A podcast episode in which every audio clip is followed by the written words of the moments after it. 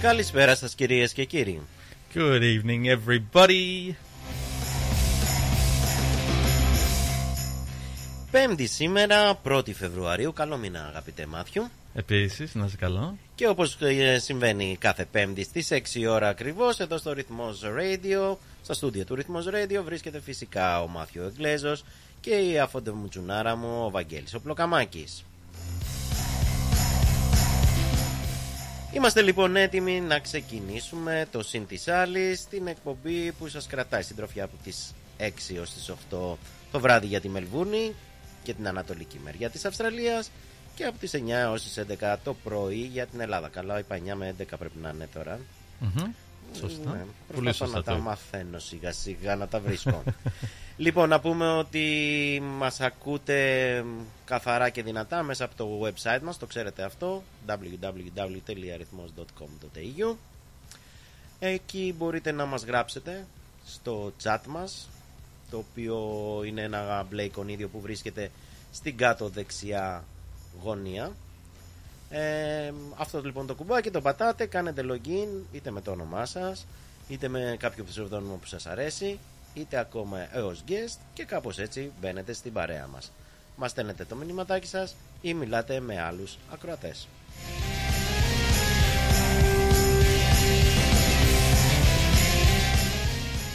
Μην ξεχνάτε τα social που έχουμε, facebook δηλαδή, instagram και βέβαια το facebook live, καλά το λέω, facebook Πολύ live. καλά το είπες. Ναι, το οποίο μπορείτε να μας δείτε, να μας καμαρώσετε, να δείτε τι όμορφα παιδιά είναι βασικά ο Μάθιου.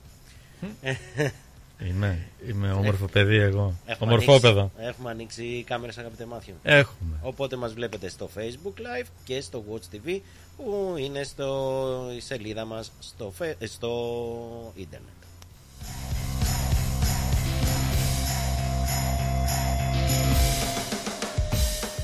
Πολλά τέτοια έχουμε, πολλά τζιμπράγκαλα. Ε, site πλέον, Facebook, Instagram, ιστορίες, λέμε το ένα, λέμε το άλλο. Είμαστε παντού, ρε. Είμαστε παντού, αυτό είναι αλήθεια, αλλά όχι το λέω γενικότερα. Ε, ότι πρέπει να ξέρεις Facebook, ε, ε, Twitter ή τώρα το λένε X, ε, πρέπει να ξέρεις Instagram, πρέπει να ξέρεις Snapchat, καλά το λέω, Snapchat. Snapchat. Ναι. Τι άλλο Έτσι έχει; είναι ο κόσμος που ζούμε. Αυτός δεν είναι κόσμος, αυτό είναι μαρτύριο ρε εσύ. Α, είναι. Είναι να μπω λίγο στο facebook να γράψω στο Μάθιο, να μπω στο instagram να γράψω στη φίλη μου την τέτοια, να μιλήσω στο ε, snapchat το πάμε. Αυτό δεν τα Snapchat. έχω εγώ, δεν τα ξέρω. Ούτε εγώ δεν το Ναι, έχω. είμαι, Καλύτερα.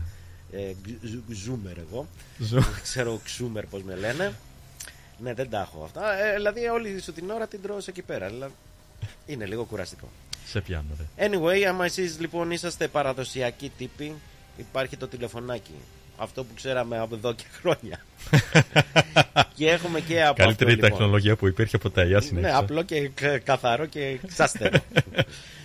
λοιπόν, ε, μπορείτε λοιπόν να μας πάρετε τηλεφωνάκι στο 90 18 52 18 90 18 52 18 ε, σε περίπτωση που μας παίρνετε εκτός Βικτόριας είναι 03 90 18 52 18 και να πούμε ότι εμείς θα σας βγάλουμε στον αέρα για να μας πείτε τι σας εκνευρίζει, να μας πείτε τι σας αρέσει, να μοιραστείτε κάποια πληροφορία τέλος πάντων που μπορεί να μας φανεί και εμάς και στην υπόλοιπη, υπόλοιπη ρύθμο παρέα αρκετά χρήσιμη.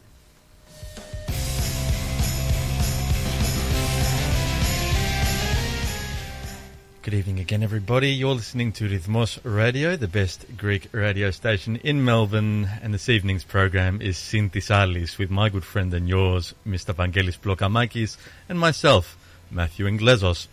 We'll be joining you between 6 p.m. and 8 p.m. tonight. That's for all you Melbourneites and everyone up the east coast, except for you Queenslanders, who are one hour behind us. And for our friends and family in Greece, you know that you can listen to us live between 9 a.m. and 11 a.m. on Thursday mornings.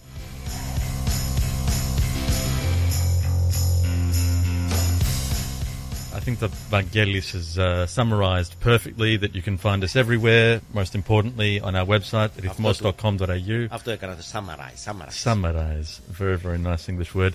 Uh, rhythmos.com.au is the website. You can find us there and listen to us there. Our Facebook Live is open. Search for us on Facebook. That's Rhythmos Radio.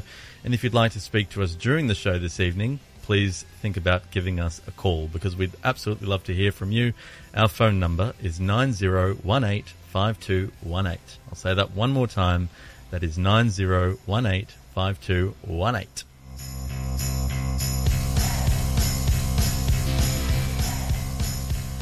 Λοιπόν, να πούμε τα χαιρετίσματά μας στη Γαριφαλιά που πρώτη-πρώτη νομίζω μας έστειλε μηνυματάκι. Γεια σου, Γαριφαλιά. Γεια σου, συνάδελφε.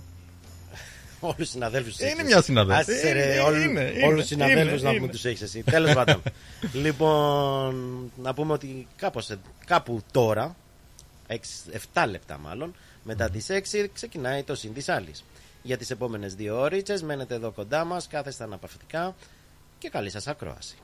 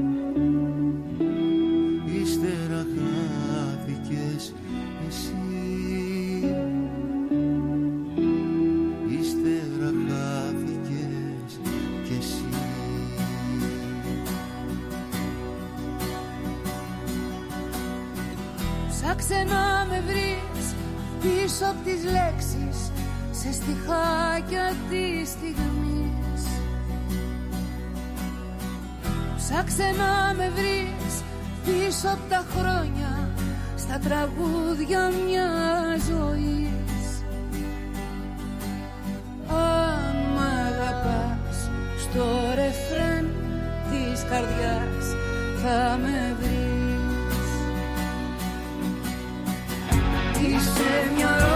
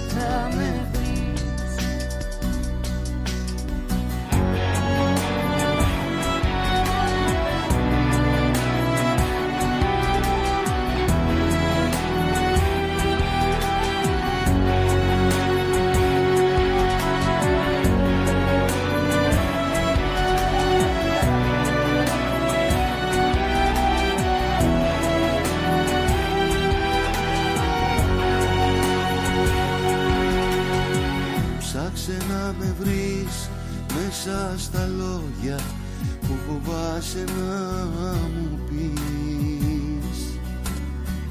Ψάξε να με βρεις μες στα τραγούδια που να αντέξεις δεν μπορείς.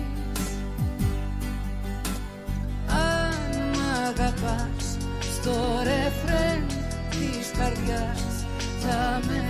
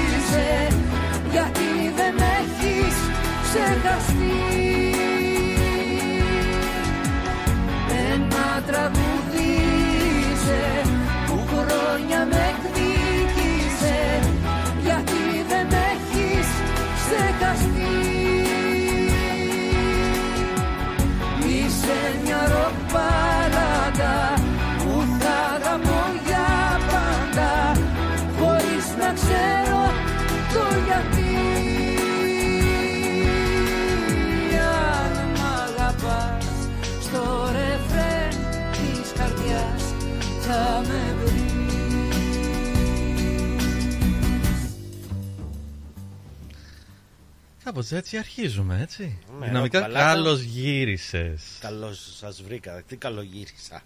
Όχι, ήσουν ε, Διακοπούλες. εκτός, ε, ναι, Για διακοπές. Πώς πήγαν; Καλά, καλά Ωραία. πήγανε. Θα σου πω. Να σου πω και για αυτές. Λοιπόν, να πούμε Ωραία. καταρχήν πριν πάω εκεί, να πούμε μ, στο Βίκη την Αμπατζίδη, καλό μήνα. Μας εύχεται και η ίδια καλό μήνα και στέλνει την αγάπη της ολόκληρη τη ρυθμό παρέα. Να στείλουμε τα χαιρετίσματά μας στη Ρώμα της Χιάχος και επίσης να ευχηθούμε καλό μήνα στον Γιάννη το Μπαυλάκη. Λοιπόν, 1η Φεβρουαρίου σήμερα. Μμμ. Ξέρεις τι λέει ο ελληνικός λαός για το Φλεβάρι; Τι λένε; Δεν ξέρω. Λέει λοιπόν ότι ο Φλεβάρης και αν φλεβήσει καλοκαίρι θα μυρίσει. Μα κι αν δώσει και θυμώσει μες στο χιόνι θα μας χώσει. Αχα. Εδώ βέβαια επειδή είμαστε ανάποδοι, ο Φλεβάρης και αν φλεβήσει μάλλον χειμώνα θα μυρίσει.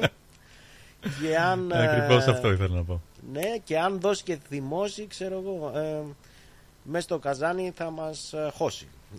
Καθότι Σαββατοκύριακο προβλέπεται ζεστό, να τα πούμε, και συνήθως ο Φλεβάρης εδώ πέρα είναι αρκετά ζεστός. Μμμ. Να σου πω έτσι, και θα σε εξετάσω, να ξέρεις, έτσι. Αυτά δεν Θα τα με λέω έτσι. εξετάσεις. Αυτά δεν τα λέω έτσι. Να σου πω και για, αφού μια και πιάσαμε και για το Φλεβάρι, ότι φέτος έχει 29 μέρες, να το θυμάσαι, είναι δίσεκτο. Είναι πρέπει να προσέχουμε. leap year που Ναι, λέμε. ναι, Αχα. Δεν είναι και ότι καλό αυτό. Συνήθως είναι γκαντεμό, γκαντεμό κατάσταση, τέλος πάντων θα δούμε πώς θα πάει. Και να πούμε ότι ο Φλεβάρης, αυτό δεν ξέρω αν το ήξερες, πήρε το όνομά του από τις φλέβες. Διότι οι παλιοί θεωρούσαν ότι ανοίγαν οι φλέβες της γης, δηλαδή γεμίζανε τα ποτάμια νερό.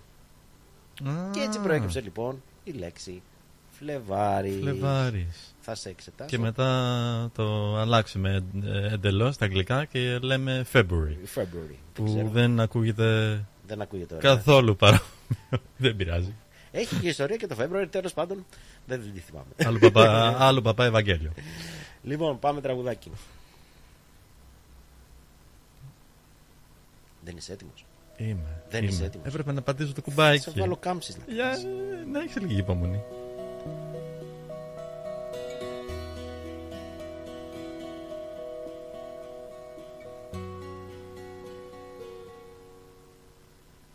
Θες να με καλά, να μην πονάω Θες να σε μακριά και να μοιράζει στιγμές Που είχα κρατήσει για να σε έχω Θες.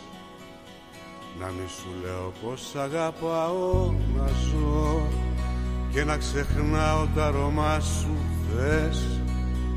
Να μην υπάρχω στα όνειρά σου ποτέ. Να μην ακούω της καρδιάς μου τη φωνή. Να της κρατήσω μια γονίτσα να κρυφτεί. Να μην λυπάμαι που σε χάνω ξαφνικά. Να μην φοβάμαι που η ανάγκη μας νικά. Να μην αγγίξω την αλήθεια σου ξανά. Να μην πονέσω με το τέλος, με το τέλος που πονά. Θες να γίνω Μέσα στον κόσμο αυτό που έφτιαξες να ζω. Να με καθρέφτεις της δικής σου λογικής. Που θα σε βλέπει και θα λέει ό,τι πεις. Να ψάξω αλλού το άλλο μου μισό. Αυτό που πάντα μ' άφηνε μισό. Να με καθρέφτεις όλα αυτά που εσύ θα θες. Μ' αν το μπορώ ποτέ δεν ρώτησες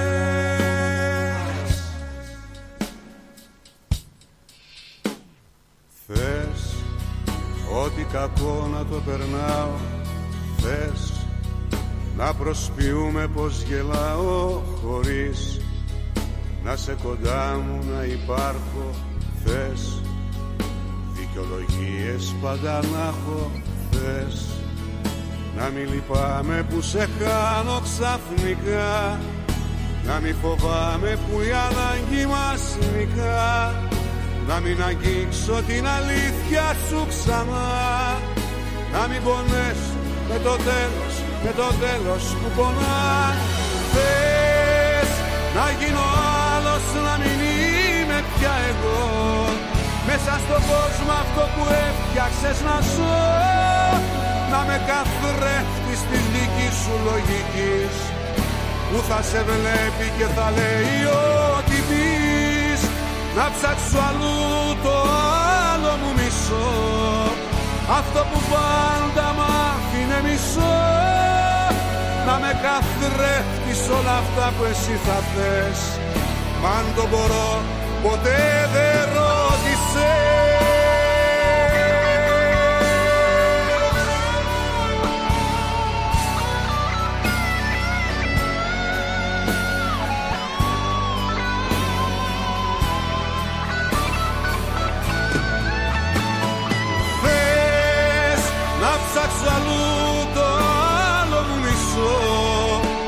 Αυτό που πάντα μ' άφηνε μισό Να με καθρέφτεις όλα αυτά που εσύ θα θες.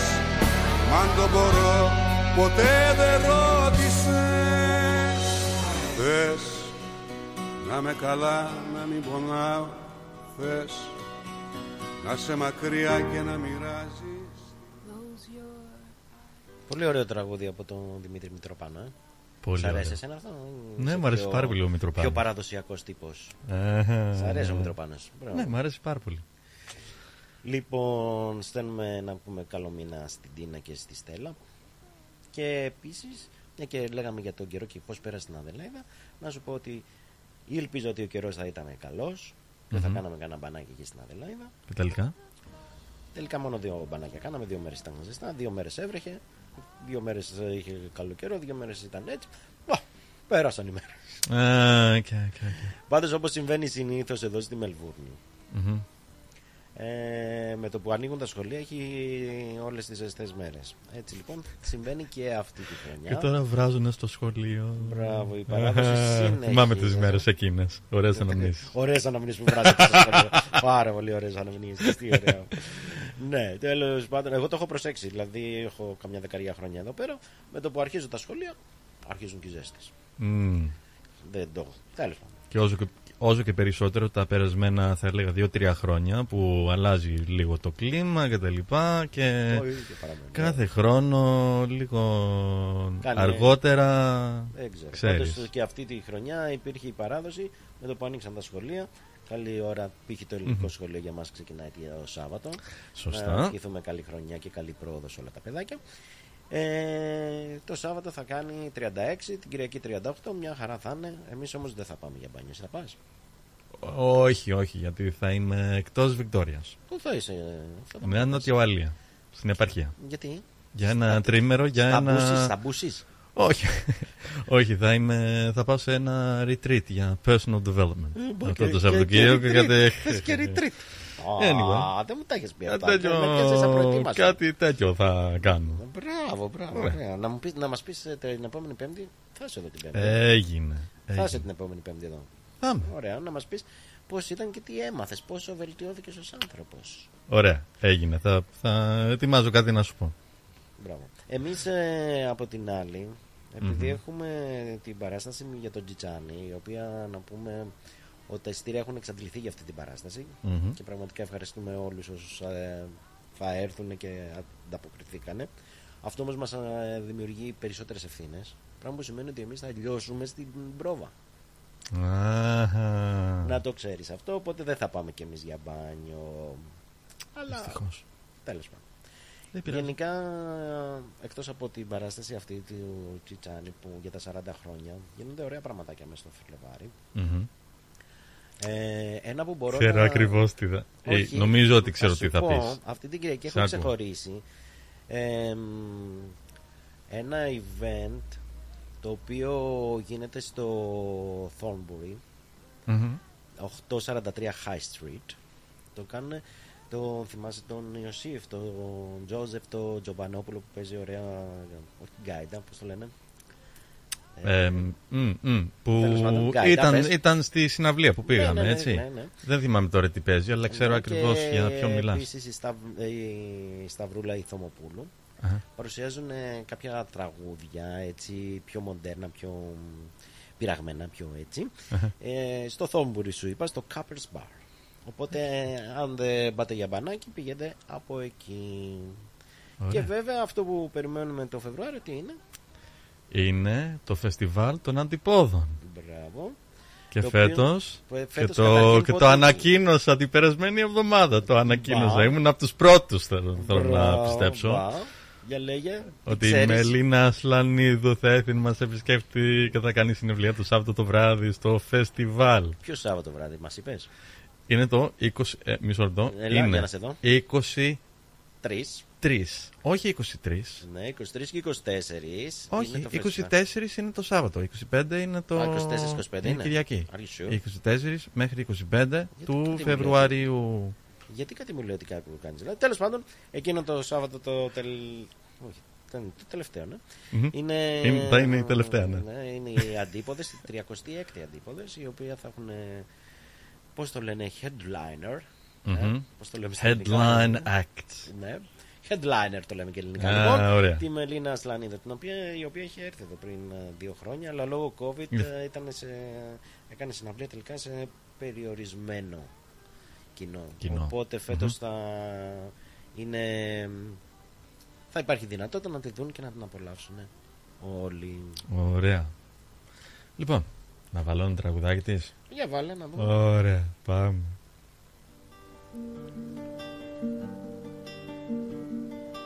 Μόνη στη ζωή στην άκρη άλλη μια φορά. Έμειναν τα όνειρα μισά. Στέγνωσε ξανά το δάκρυ μέσα στην ψυχή και έγινε αλμύρα στην πληγή. Θέλω να σου πω αντίο, όμως δεν μπορώ. Μένω μες στο λάθος μου να ζω Ό,τι μου ζητήσεις δίνω και να σου ζητώ. Να έρχεσαι κι εγώ να ξαναζώ Σαν τα μόνο στα κρυφά εκεί στα σκοτεινά γεννιέμαι στα φιλιά. Σε αγγίζω μια φορά εκεί στο πουθενά και χάνομαι μετά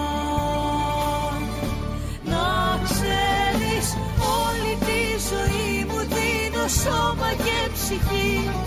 Φτάνει πάλι να είμαστε μαζί. Σε θέλω δεν με νοιάζει που πηγαίνω ούτε που θα βγει. Είσαι εσύ το τέλος μου κι αρχή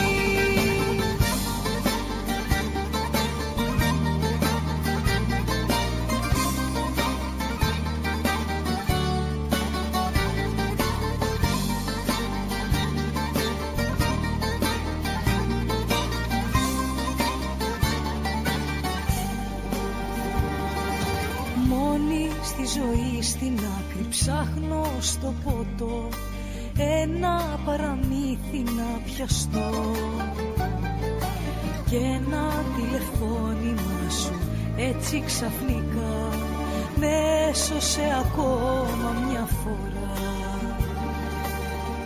Σαν τα μόνο στα κρυφά εκεί στα σκοτεινά γεννιέμαι στα φιλιά. σε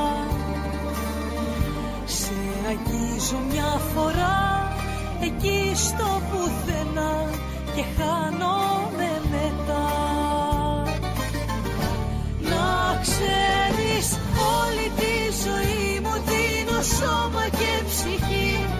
Φτάνει πάλι να είμαστε μαζί. Σε θέλω δεν με νοιάζει που πηγαίνω ούτε που θα βγει. Είσαι εσύ το τέλος μου κι αρχή ζωή μου δίνω σώμα και ψυχή. Φτάνει πάλι να είμαστε μαζί. Σε θέλω δεν με νοιάζει που πηγαίνω ούτε που θα βγει. Είσαι εσύ το τέλος μου κι αρχή.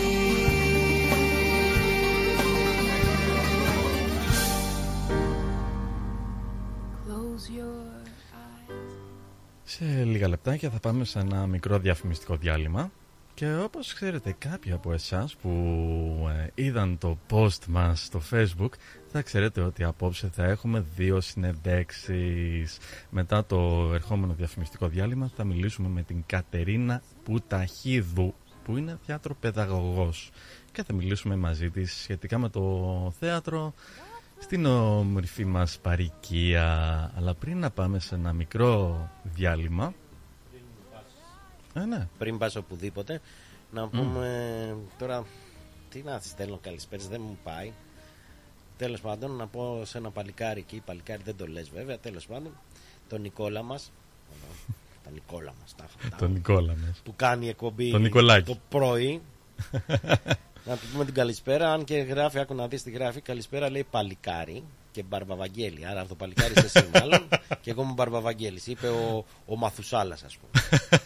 Α, είπε άλλε τραγουδάκι πάμε για διαφημίσεις γιατί με, μου ανέβασε την πίεση πάλι. okay. Um, don't get angry at Nikolaki, please. He's a, he's a good man.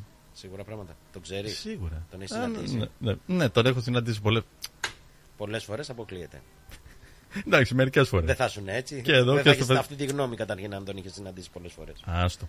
Τώρα θα, μιλή... θα... Τώρα θα ακούσουμε ένα τραγούδι του. Ε... Εντάξει, είναι ένα παλιό παραδοσιακό από την okay. Ε, Σμύρνη.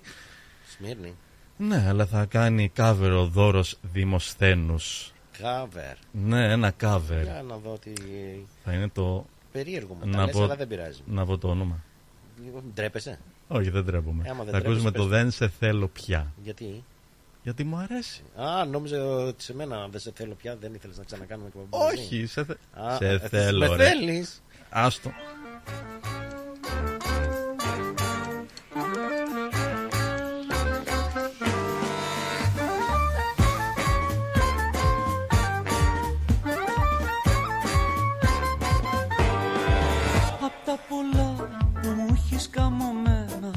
Σε θέλω πια, δε σε θέλω πια. Τα σωθικά μου τα έχεις μαυρισμένα. Δε σε θέλω πια, δε σε θέλω πια. Δεν μ' αρέσουν πλέον τα γυνάτια. Δεν ποθώ τα δυο γλυκά σου μάτια. Παίζω και γελώ, άλλη να αγαπώ. Μάθε κι άλλη μια πως δεν σε θέλω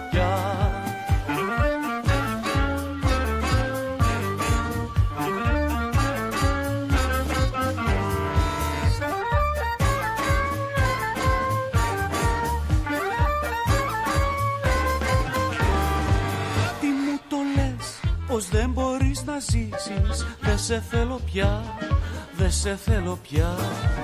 Με φοβερίζεις πως θα αυτοκτονήσεις Δεν σε θέλω πια, δεν σε θέλω πια.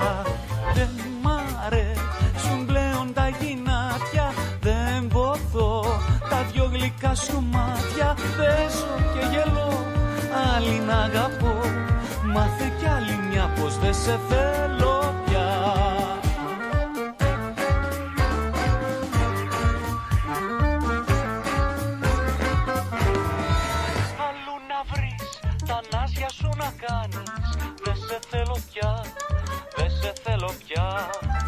Το ίδιο το έχω αν ζήσεις κι αν πεθάνεις Δεν σε θέλω πια, δεν σε θέλω πια. Δεν μ' αρέσουν πλέον τα γυνάτια Δεν ποθώ τα δυο γλυκά σου μάτια. Πέσω και γελώ, άλλη να αγαπώ Μάθε κι άλλη μια πως δεν σε θέλω πια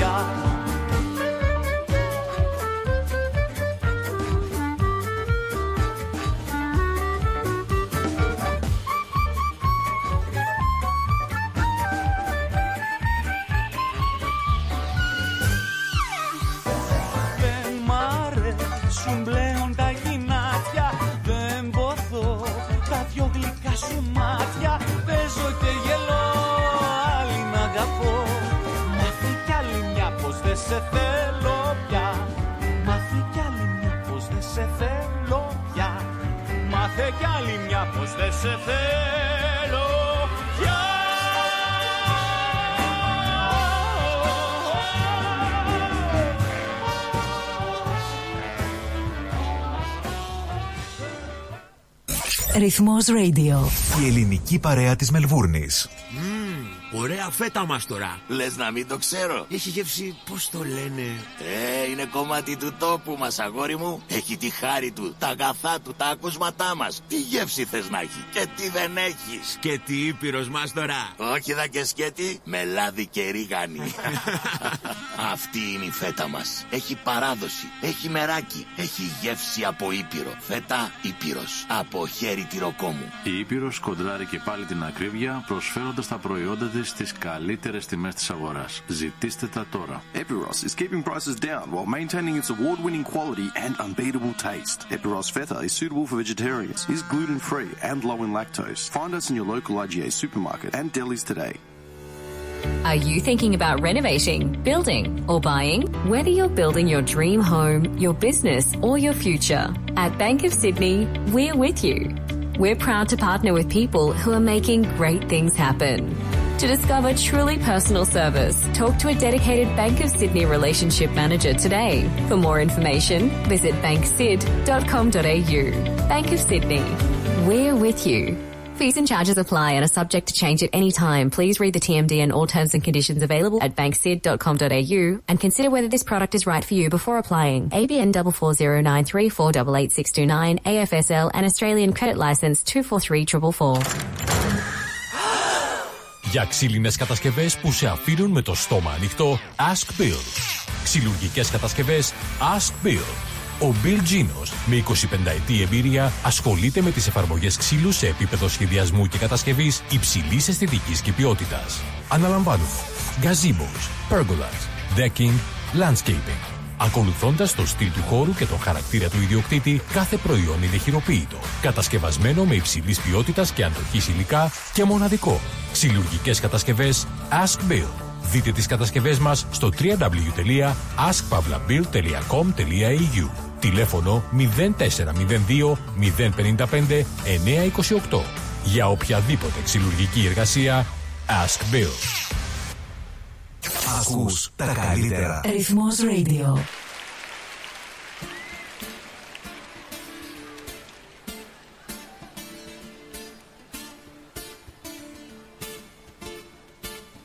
Όλη μου τη ζωή κρυβόμουν γιατί το θέλαμα φοβόμουν να φύγω Κάποτε αγάπη έλεγα αυτή την ενοχή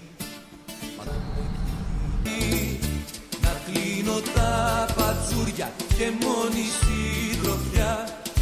Να σπίκω πιο πολύ το μαξιλάρι.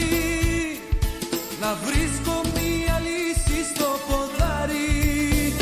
Όλη μου τη ζωή μια δεύτερη κρυφή. Αγέννητη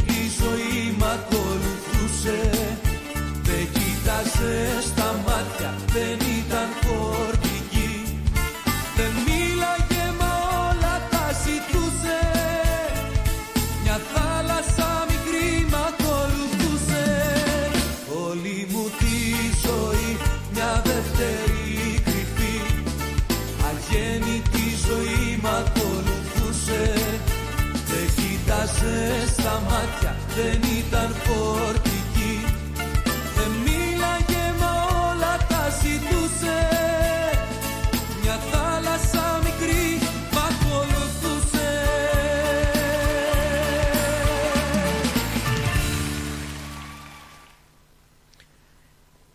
Γιάννης Κότσιρας λοιπόν και το εφάπαξ και εδώ στο στούντιο του Ρυθμός Radio του πιο ελληνικού ραδιοφώνου της Μελβούνης βρίσκεται φυσικά ο Μάθιο Εγκλέζος και η Αφεντομουτσουνάρα μου και εσείς ακούτε συν της άλλης. Εκτός όμως από εμάς που τους δύο που βρισκόμαστε εδώ στο στούντιο έχουμε τη χαρά στην άλλη άκρη της τηλεφωνικής γραμμής όπως λένε οι καλοί δημοσιογράφοι να έχουμε ένα από τα πιο αγαπητά πρόσωπα της παροικίας μας και αυτό δεν είναι άλλο από την Κατερίνα την Πουταχίδου. Καλησπέρα Κατερίνα. Καλησπέρα, Ευάγγελε. Καλά, εντάξει, ήταν πολύ ωραία εισαγωγή. Μου άρεσε. Βασικά θέλω να σε ρωτήσω και κάτι άλλο. Πώς έχεις καταφέρει, θέλω δηλαδή να μάθω το κόλπο, πώς έχεις καταφέρει να μην υπάρχει άνθρωπος στην παροικία που να έχει να πει κακιά κουβέντα για σένα; Ε, γιατί ίσως είμαι πολύ καλός άνθρωπος. Αλήθεια. Δεν σε ξέρουν μάλλον καλά. Ε, ίσως, ίσως. Ε, θέλω να σας καλησπερίσω λοιπόν και σε ένα Ευάγγελε και σε ένα Ματσέ. Ε, καλή χρονιά να έχουμε γιατί δεν έχουμε ειδωθεί. Καλό Καλή μήνα χρονιά να σε όλους. έχουμε.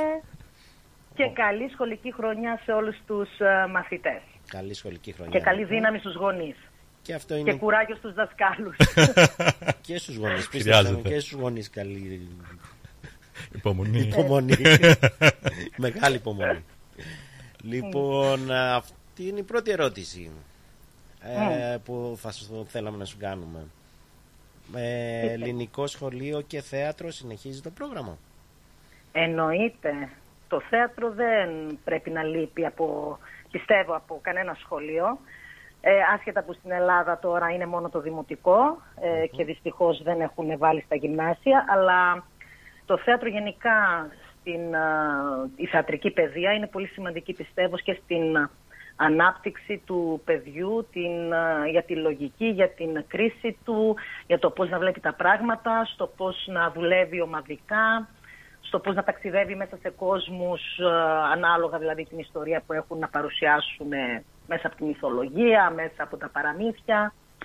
Ε, μ, ναι, εμείς συνεχίζουμε. Φέτος ξανά συνεχίζουμε, πάλι έχουμε το θέατρο και τους χορούς και τις ταινίες και τραγούδι στα σχολεία της ελληνικής κοινότητας. Για πες λοιπόν τα προγράμματα που θα έχουν τα παιδιά της ελληνικής, των σχολείων της ελληνικής κοινότητας. Νομίζω σε όλα τα σχολεία της ελληνικής κοινότητας θα είναι το πρόγραμμα αυτό, έτσι δεν είναι; Ναι, ε, και στις μεγάλες μονάδες αλλά και στις μικρές μας μονάδες ε, θα έχουν τη δυνατότητα τα παιδιά να περάσουν από το θεατρικό παιχνίδι, εννοείται να κάνουν τον χορό, εννοείται να περάσει ε, και ο δάσκαλος ε, της μουσικής ε, για να τραγουδήσουν τα παιδιά.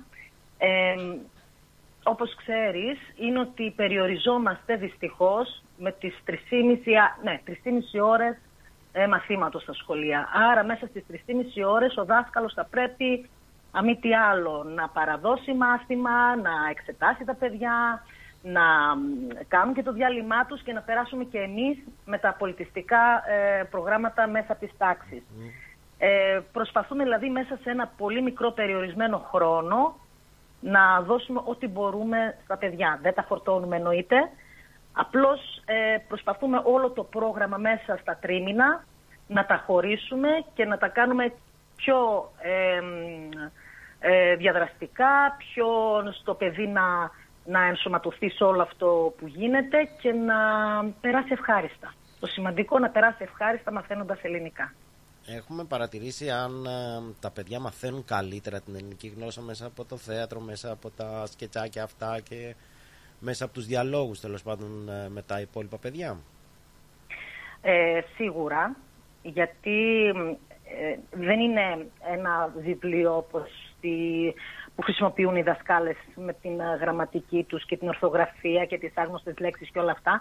Παίρνουν ένα κείμενο, το οποίο αυτό το κείμενο, όπως είπα, μπορεί να είναι από παραμύθια, από μυθολογία, από οτιδήποτε.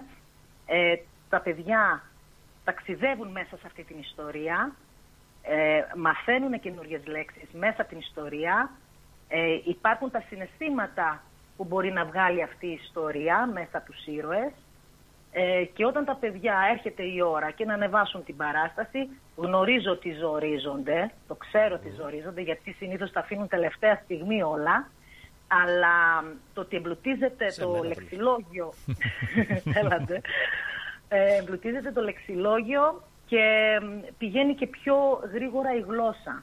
Δηλαδή Ναι, δεν, αυτό δεν σκοντάφτουν στην πρόταση. Ε, που όταν τα μαθαίνουν και βέβαια να βοηθήσουν και οι γονείς και βοηθάνε οι γονείς στο σπίτι, ε, βγαίνει πιστεύω ένα άριστο αποτέλεσμα από τα ίδια τα παιδιά και φεύγει και αυτό το ένα ουφ, τελείωσε, έγινε αυτό, αλλά φεύγουν έτσι με ένα, ξέρεις, με ένα χαμόγελο και λένε τα κατάφερα, το έκανα. Και εννοείται οι γονείς περήφανοι και οι παππούδες και οι γιαγιάδες οι οποίοι παρακολουθούν τις ε, τελικές γιορτές. Αλλά και το παιδί περήφανο. Φέτος Ε, ξέρουμε βεβαίως. ποια παράσταση θα θα ανεβάσετε ας πούμε. Λοιπόν, έχουμε διάφορα.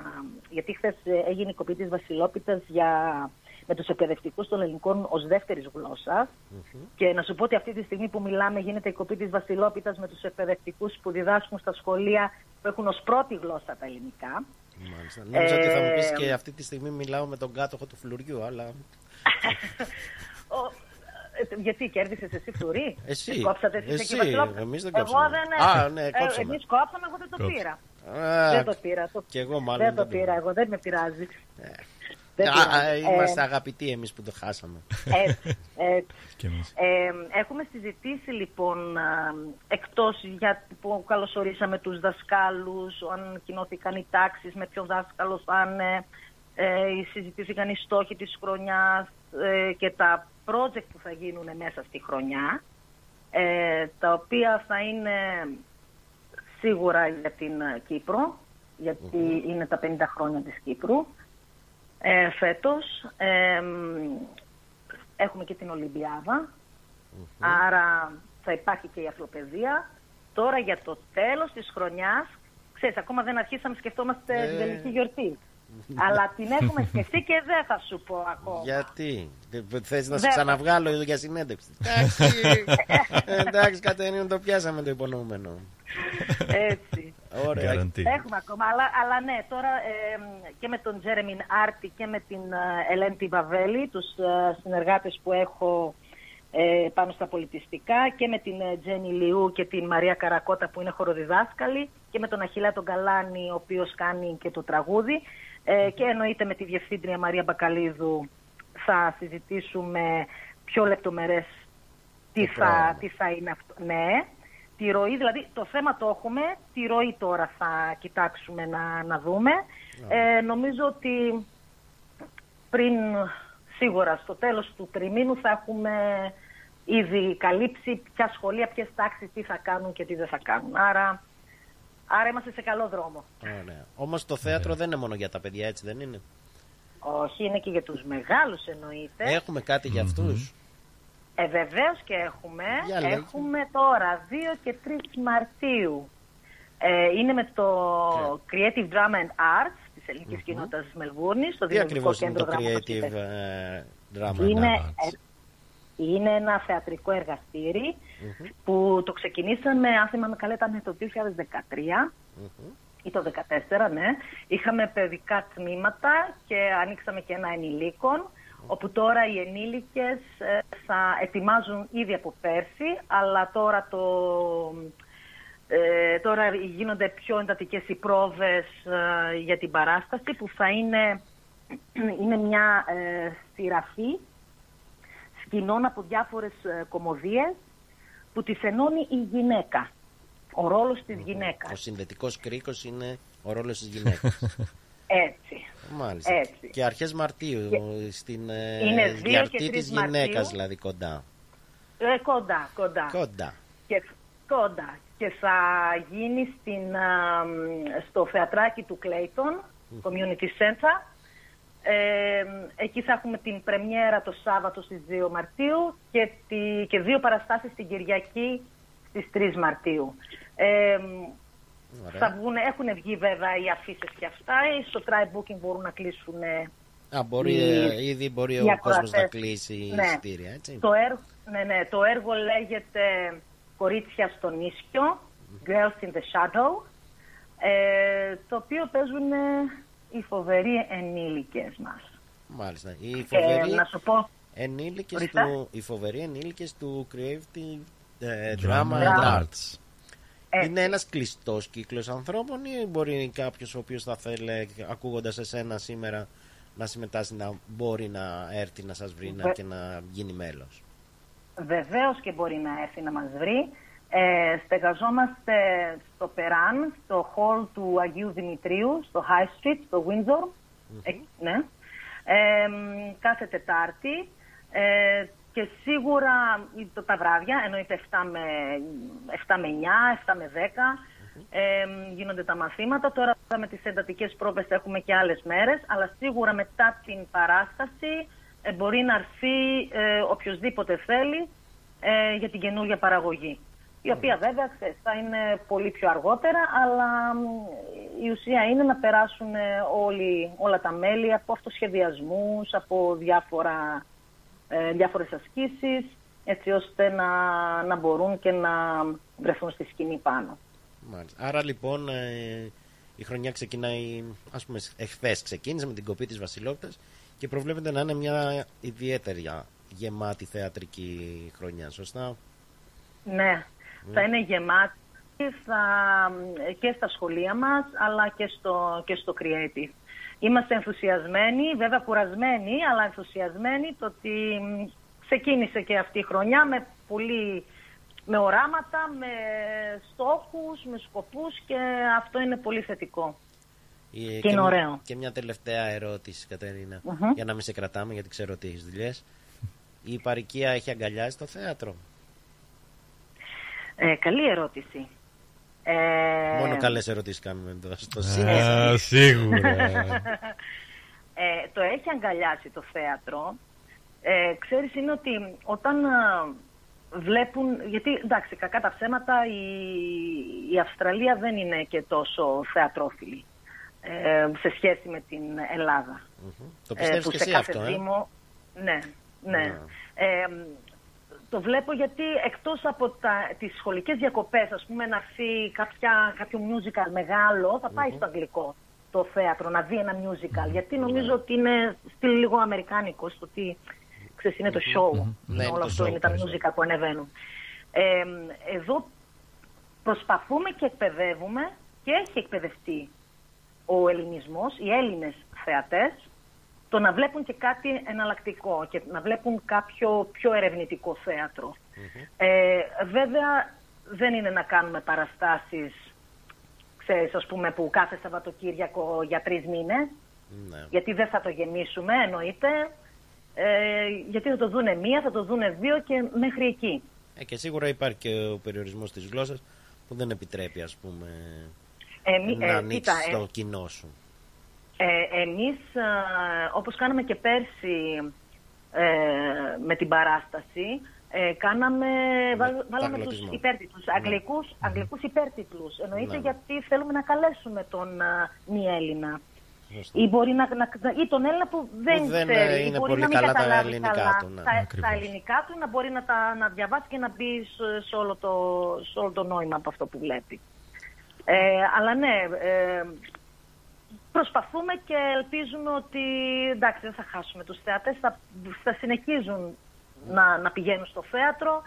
Υπάρχουν μικρά θεατράκια ε, τα οποία φιλοξενούν τις ε, παραστάσεις. Ε, εντάξει δεν είμαστε και πολλοί εδώ στην παροικία που παίζουμε Ναι. ε, θέατρο σαν, ε, εντάξει είναι, είμαστε τρεις όλοι και όλοι. Η ουσία είναι τώρα ας πούμε, ξε- γνωρίζω που έγιναν διάφορες προτάσεις από την Ελλάδα να έρθουν Ναι. να παίξουν παραστάσεις. Ε, ακόμα εντάξει, ακόμα απάντηση δεν έχουμε πάρει για το αν α, θέλουν να συνεργαστούν. ε, Αυτά εντάξει, είναι, είναι στην πορεία. Διαδικασία. Αλλά ναι, μα, μας λείπει το θέατρο και είναι καλό να έρχονται και από την Ελλάδα. Και βέβαια, όσο έχετε περισσότερο και την στηρίζει Ελλάδα η παροικία το θέατρο, τόσο εσεί θα έχετε όρεξη να κάνετε την πολύ καλή δουλειά, να συνεχίζετε την πολύ καλή Ναι. δουλειά που συνεχ- κάνετε. Ναι, ναι. Κατερίνα, μου σε ευχαριστώ πάρα πολύ. Και εγώ και ο Και Μάθιο. εγώ σε ευχαριστώ. Σας ευχαριστώ και εγώ που με Και- φιλοξενήσατε. Παρακαλώ, καλή συνέχεια. Και ελπίζουμε σύντομα να μας πεις και ποια θα είναι η τελική παράσταση των ελληνικών σχολείων. Μμμ, Θα πω, όταν θα έρθει η ώρα. Ε, Εντάξει. λοιπόν, καλό σου βράδυ. Επίσης, γεια σας. Γεια χαρά.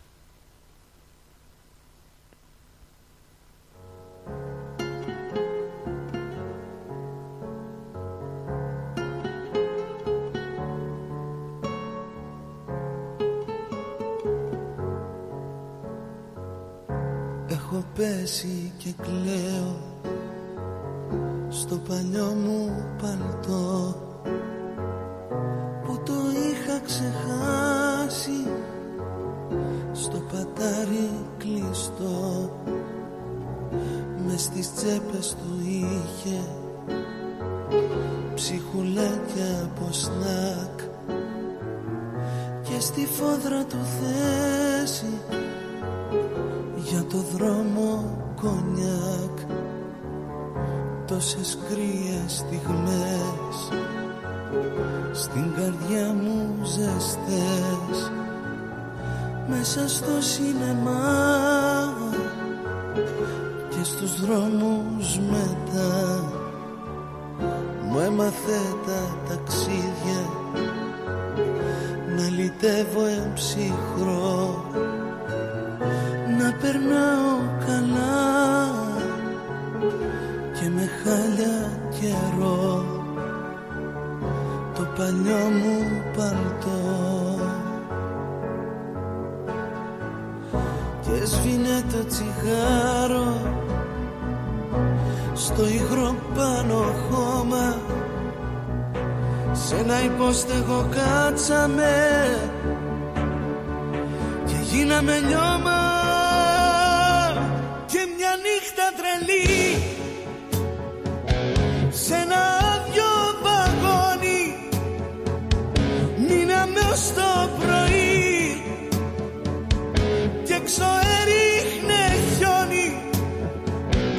πως περάσαν τα χρόνια.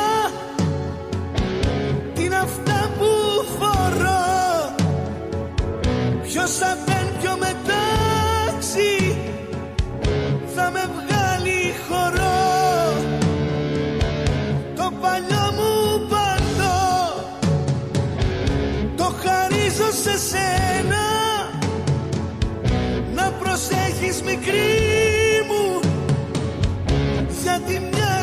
acender.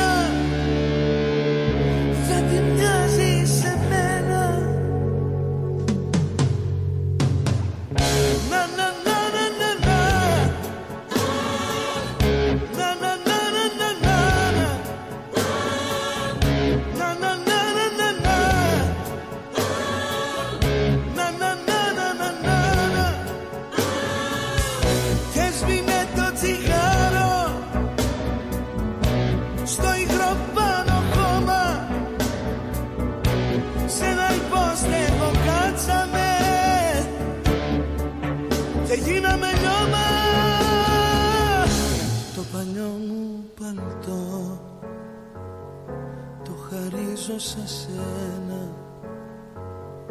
Να προσέχεις μικρή μου γιατί μοιάζεις σε μένα.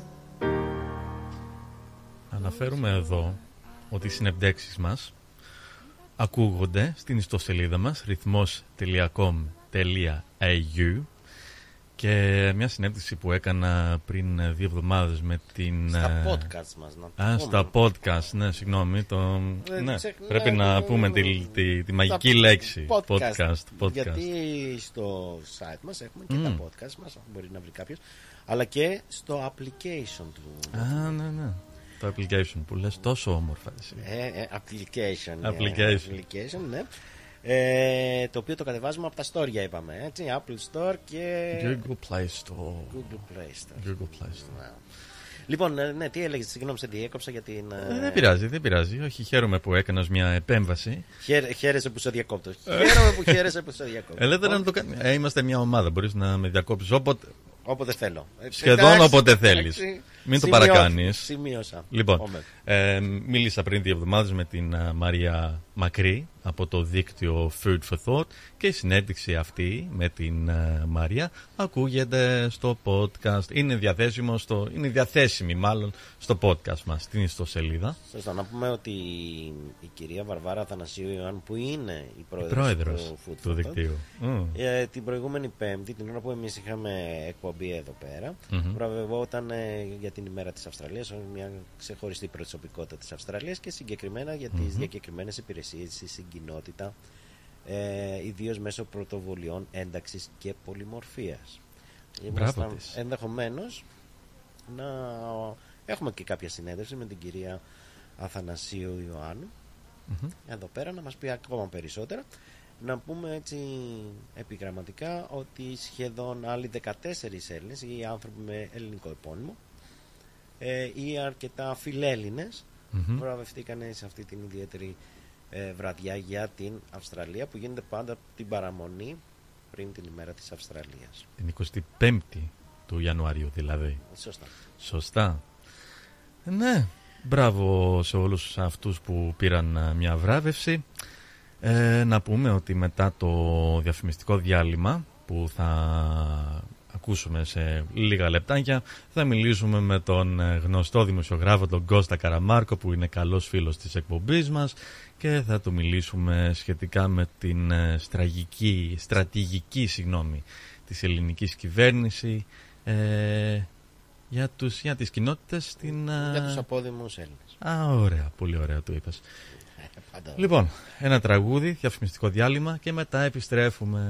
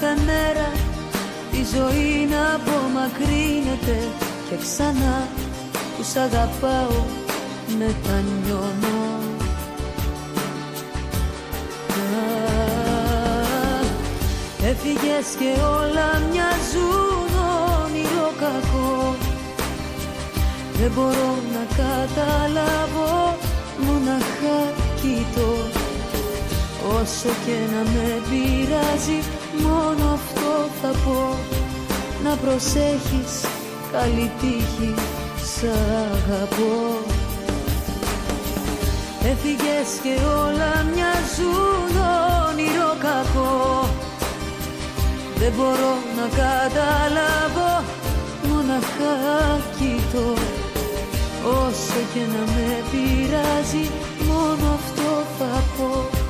Να προσέχεις καλή τύχη σ' αγαπώ. Έφυγες και όλα μοιάζουν όνειρο κακό. Δεν μπορώ να καταλάβω.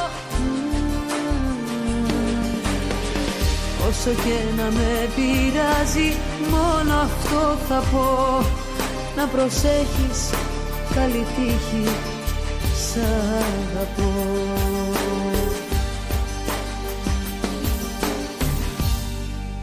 Μπες και εσύ στην παρέα μας στο Instagram. Ρυθμός Radio. Γιαούρτι, αν θέλεις Κρεμόδες και απολαυστικό Ρόγαν μόνο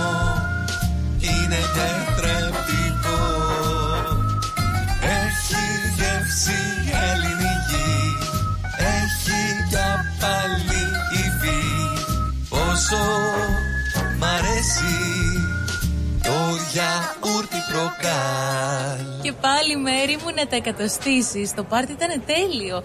Και ο Μπουβές. Καλετέλειος. Είχε και του πουλιού το γάλα. Μμμ, μμμ. Τα λέμε. Ε; Είδες μπάμπι μου μπουφέ; Και σαλάτες και γύρο Και σουβλάκια και λουκάνικα. Και χταποδάκι και γαρίδες. Και όλα στα κάρβουνα Μπάμπι μου Τα είδα γυναίκα, πήρα κάρτα. Barbecue Brothers Catering. Θα τους φωνάξω για το πάρτι στο εργοστάσιο. Αμάν ρε μπάμπι με το εργοστάσιο Καλέ να μας κανονίσουν το catering για τους αραβώνες της Τζενούλας Και μην ξεχνάς Θέλουμε και για τη βάπτιση της μπουμπούς Για catering που γίνεται θέμα συζήτησης, Barbecue Brothers Catering αναλαμβάνουμε κάθε είδους εκδήλωσης. Με πλούσιο μενού, ανάλογα με τις προτιμήσεις σας. Και επειδή η ζωή έχει και δύσκολες στιγμές Αναλαμβάνουμε το φαγητό για κηδείες και μνημόσυνα Στο χώρο επιλογής σας Barbecue Brothers Catering. Δείτε τα πακέτα προσφορών και τις τιμές στο site μας www.barbecuebrothers.com.au ή τηλεφωνήστε στον Ανδρέα στο 0412 445 929. Για τις πιο δύσκολες ώρες σας, είμαστε κοντά σας. Με κατανόηση, συνέπεια και επαγγελματισμό. Όπως απαιτούν οι περιστάσεις. Παναγιώτης Τζιότσης. Orthodox Funeral Services. Τηλέφωνο 03 95 68 58 58. Η ώρα είναι 7. Η ώρα στην Ελλάδα είναι 10 το πρωί.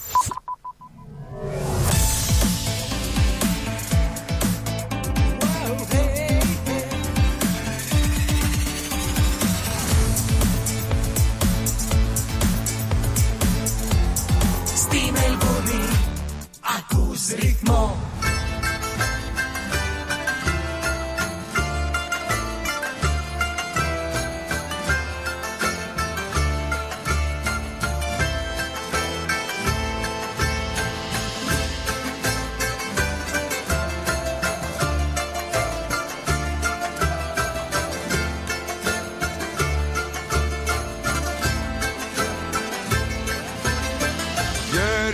ρυθμό Γέρικος, λύκος και τυφλός Η μνήμη όταν πεινάσει. Με τρώει σαν άγριος πυρετός Με πίνει όταν διψάσει. Και δεν τολμάω να θυμηθώ Χωρίς να χάσω αίμα Χωρίς να μείνω ο μισός Χωρίς να αλλάξω δέρμα πάνω στο κρασί. Ξέρει τα λάθη μου φαρσί. Ανήκει τη γυναίκα. Ψάχνω να δικαιολογηθώ. Μία κουβέντα θα της πω. Θα μου γυρίσει δέκα. Δείχνει τα δόντια το θεριό αν με πετύχει μόνο και ψάχνω να δικαιολογηθώ μία κουβέντα θα της πω θα μου γυρίσει δέκα θα μου γυρίσει Ακούτε το συν της άλλης, το ρυθμός radio με τον Μάθιο Γκλέζο και τον ε, Βαγγέλη Πλοκαμάκη και μπαίνουμε στη δεύτερη μας ώρα. Και τώρα θα μιλήσουμε με τον ε, καλό μας φίλο, τον δημοσιογράφο, τον Κώστα Καραμάρκο. Καλησπέρα Κώστα. Καλησπέρα Μάθιο, καλησπέρα Βαγγέλη, Καλησπέρα. καλό μήνα και σε εσάς και στον κόσμο που ακούει την εκπομπή. Να είσαι καλά Να επίσης. είσαι καλά. Ε, Κώστα, ο λόγος που θέλησα να μιλήσουμε είναι διότι είδα ένα άρθρο σου, δεν σου κρύβω στο που έχεις ε, γράψει σχετικά με αυτό που ανακοίνωσε η κυβέρνηση σχετικά. Μπήκα κατευθείαν εγώ στις ερωτήσεις, μην- δεν περιμένω. Ελεύθερα, ξέρεις, ελεύθερα, αλίμονο, ξέρεις. αλίμονο. Σε με έπιασα την τα μούτρα, κουβέντα. ακόμα δεν ξεκινήσαμε, αλλά έτσι το, το, το νιώσα. λοιπόν, Άνετα, άνετα. Καλά το ένιωσες. Λοιπόν, ε, σχετικά με την εθνική στρατηγική, έχει βαρύ υποτύπ- ε, τίτλο αυτό που είπε η κυβέρνηση, Εθνική στρατηγική για τον απόδημο ελληνισμό. θες να μας πεις έτσι τη γνώμη σου γιατί πολλές φορές με έχει απασχολήσει αυτό το θέμα αν και κατά πόσο υπάρχει αυτή η εθνική στρατηγική και τι είδους στρατηγική, εθνική στρατηγική είναι αυτή. Ε, με χαρά και ευχαριστώ για την ευκαιρία, παιδιά. Ε, πριν μιλήσουμε για τη στρατηγική της κυβέρνησης, να ξεκινήσουμε από άλλη αφετηρία. Μια αφετηρία που δεν νομίζω εδώ και δεκαετίες να έχει απασχολήσει κανένα πολιτικό κόμμα της Ελλάδας που ήταν στην κυβέρνηση. Όταν μιλάει για τον απόδημο ελληνισμό, για τον ομογενειακό ελληνισμό και όταν εκπονεί σοβαρές ή λιγότερο σοβαρές πολιτικές σε επίπεδο διακηρυκτικού λόγου. Ξεφεύγει εδώ και πολλές δεκαετίες τη σύλληψης ε, των ελληνικών κυβερνήσεων και του ελληνικού πολιτικού κόσμου ότι όταν απευθύνονται στους απόδημους Έλληνες και στους ομογενείς, στους ελληνικής καταγωγής κατοίκους του εξωτερικού, απευθύνονται σε πολίτες άλλων Σε πολίτες που ζουν για πολλές γενιές στην Αυστραλία, στην Αμερική, στον Καναδά και δεν είναι μόνο Έλληνες με πολιτικά δικαιώματα που θέλουν να τους δώσουν, με να τους γράψουν σε μια εφαρμογή μητρό να κάνουν μια απογραφή ή με το να δοθεί το δικαίωμα άσκησης εκλογικού δικαιώματος, οι ομογενείς και οι απόδημοι είναι πρωτίστως πολίτες και εκλογικό σώμα των χωρών όπου ζουν. Υπάρχουν συνταγματικές και νομοθετικές πρόνοιες ε, σχετικά με τη συμπεριφορά τους. Υπάρχουν προσδοκίες από τις χώρες στις οποίες ζούμε. Υπάρχουν υποχρεώσεις στις χώρες στις οποίες ζούμε. Και πολλές φορές η κουβέντα για το τι σχέση θέλουμε με την Ελλάδα ή τι θέλει να κάνει η Ελλάδα χωρίς να μας ρωτάει ξεφεύγει και δεν λαμβάνει υπόψη αυτή τη βασική διάσταση. Και βέβαια κάθε χώρα είναι τελείως διαφορετική. Και, όπως είπες και, και αυτό, αλλά είναι και θέμα πολιτικής διαχείρισης οι ταυτότητες μας είναι πολλές. Μπορούμε να είμαστε και Αυστραλοί και Έλληνες και Έλληνο-Αυστραλοί, Έλληνο-Αμερικάνοι. Μπορούμε να μπαίνουμε και να βγαίνουμε. Η ταυτότητα δεν χρειάζεται εξορισμού να είναι ανταγωνιστική. Η ιδιότητα του πολίτη εθνικού κράτους όμως, εντάξει, Ελλάδα-Αυστραλία ιστορικά ήταν σχεδόν στην ίδια πλευρά της ιστορίας, διαχρονικά.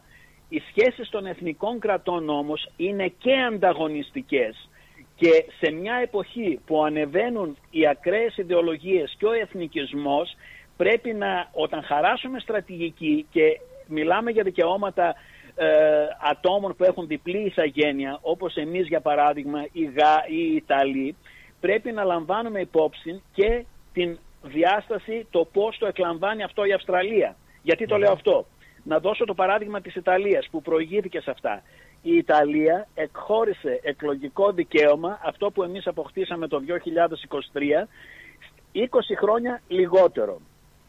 Έρευνες πανεπιστημιακών, ναι νωρίτερα, έρευνες πανεπιστημιακών που εξέτασαν τα αρχεία του Αυστραλιανού κράτους με ορίζοντα 15 ετίας από τα μέσα του 90 μέχρι το 2007 χρησιμοποιώντας το δικαίωμα που δίνει η νομοθεσία, το Freedom of Information Act, να δουν ποια ήταν η άποψη της Αυστραλίας στην προσπάθεια της Ιταλικής κυβέρνησης να εκχωρήσει πολιτικά δικαιώματα και να οργανώσει πολιτικά μια μεγάλη μειονότητα της Αυστραλίας, ένα εκατομμύριο περίπου οι Αυστραλοί Ιταλικής καταγωγής. Λοιπόν, ε, ανέλησαν 102 έγγραφα αυτής της, περιό, της περίοδου, εκ των οποίων μόνο τα 40 ήταν χωρίς απόσβεση πληροφοριών ή διατέθηκαν ολόκληρα. Ήταν έγγραφα με συνομιλίες και αλληλογραφία πρέσβεων, με συμπεράσματα διυπουργικών επιτροπών της Αυστραλίας από το Υπουργείο Δικαιοσύνης, Μετανάστευσης, από το Γραφείο του Πρωθυπουργού, από το Υπουργείο των Εξωτερικών, όταν η Ιταλία ξεκίνησε την προσπάθειά της να εκχωρήσει πολιτικό δικαίωμα στους Αυστραλούς Ιταλικής καταγωγής, η Αυστραλία με υπερκομματική συνένεση αρχικά και άλλες πολιτισμικές χώρες όπως ο Καναδάς το αντιμετώπισαν με πολύ μεγάλη καχυποψία διότι το θεωρούσαν θέμα κυριαρχικού δικαιώματος της Αυστραλίας.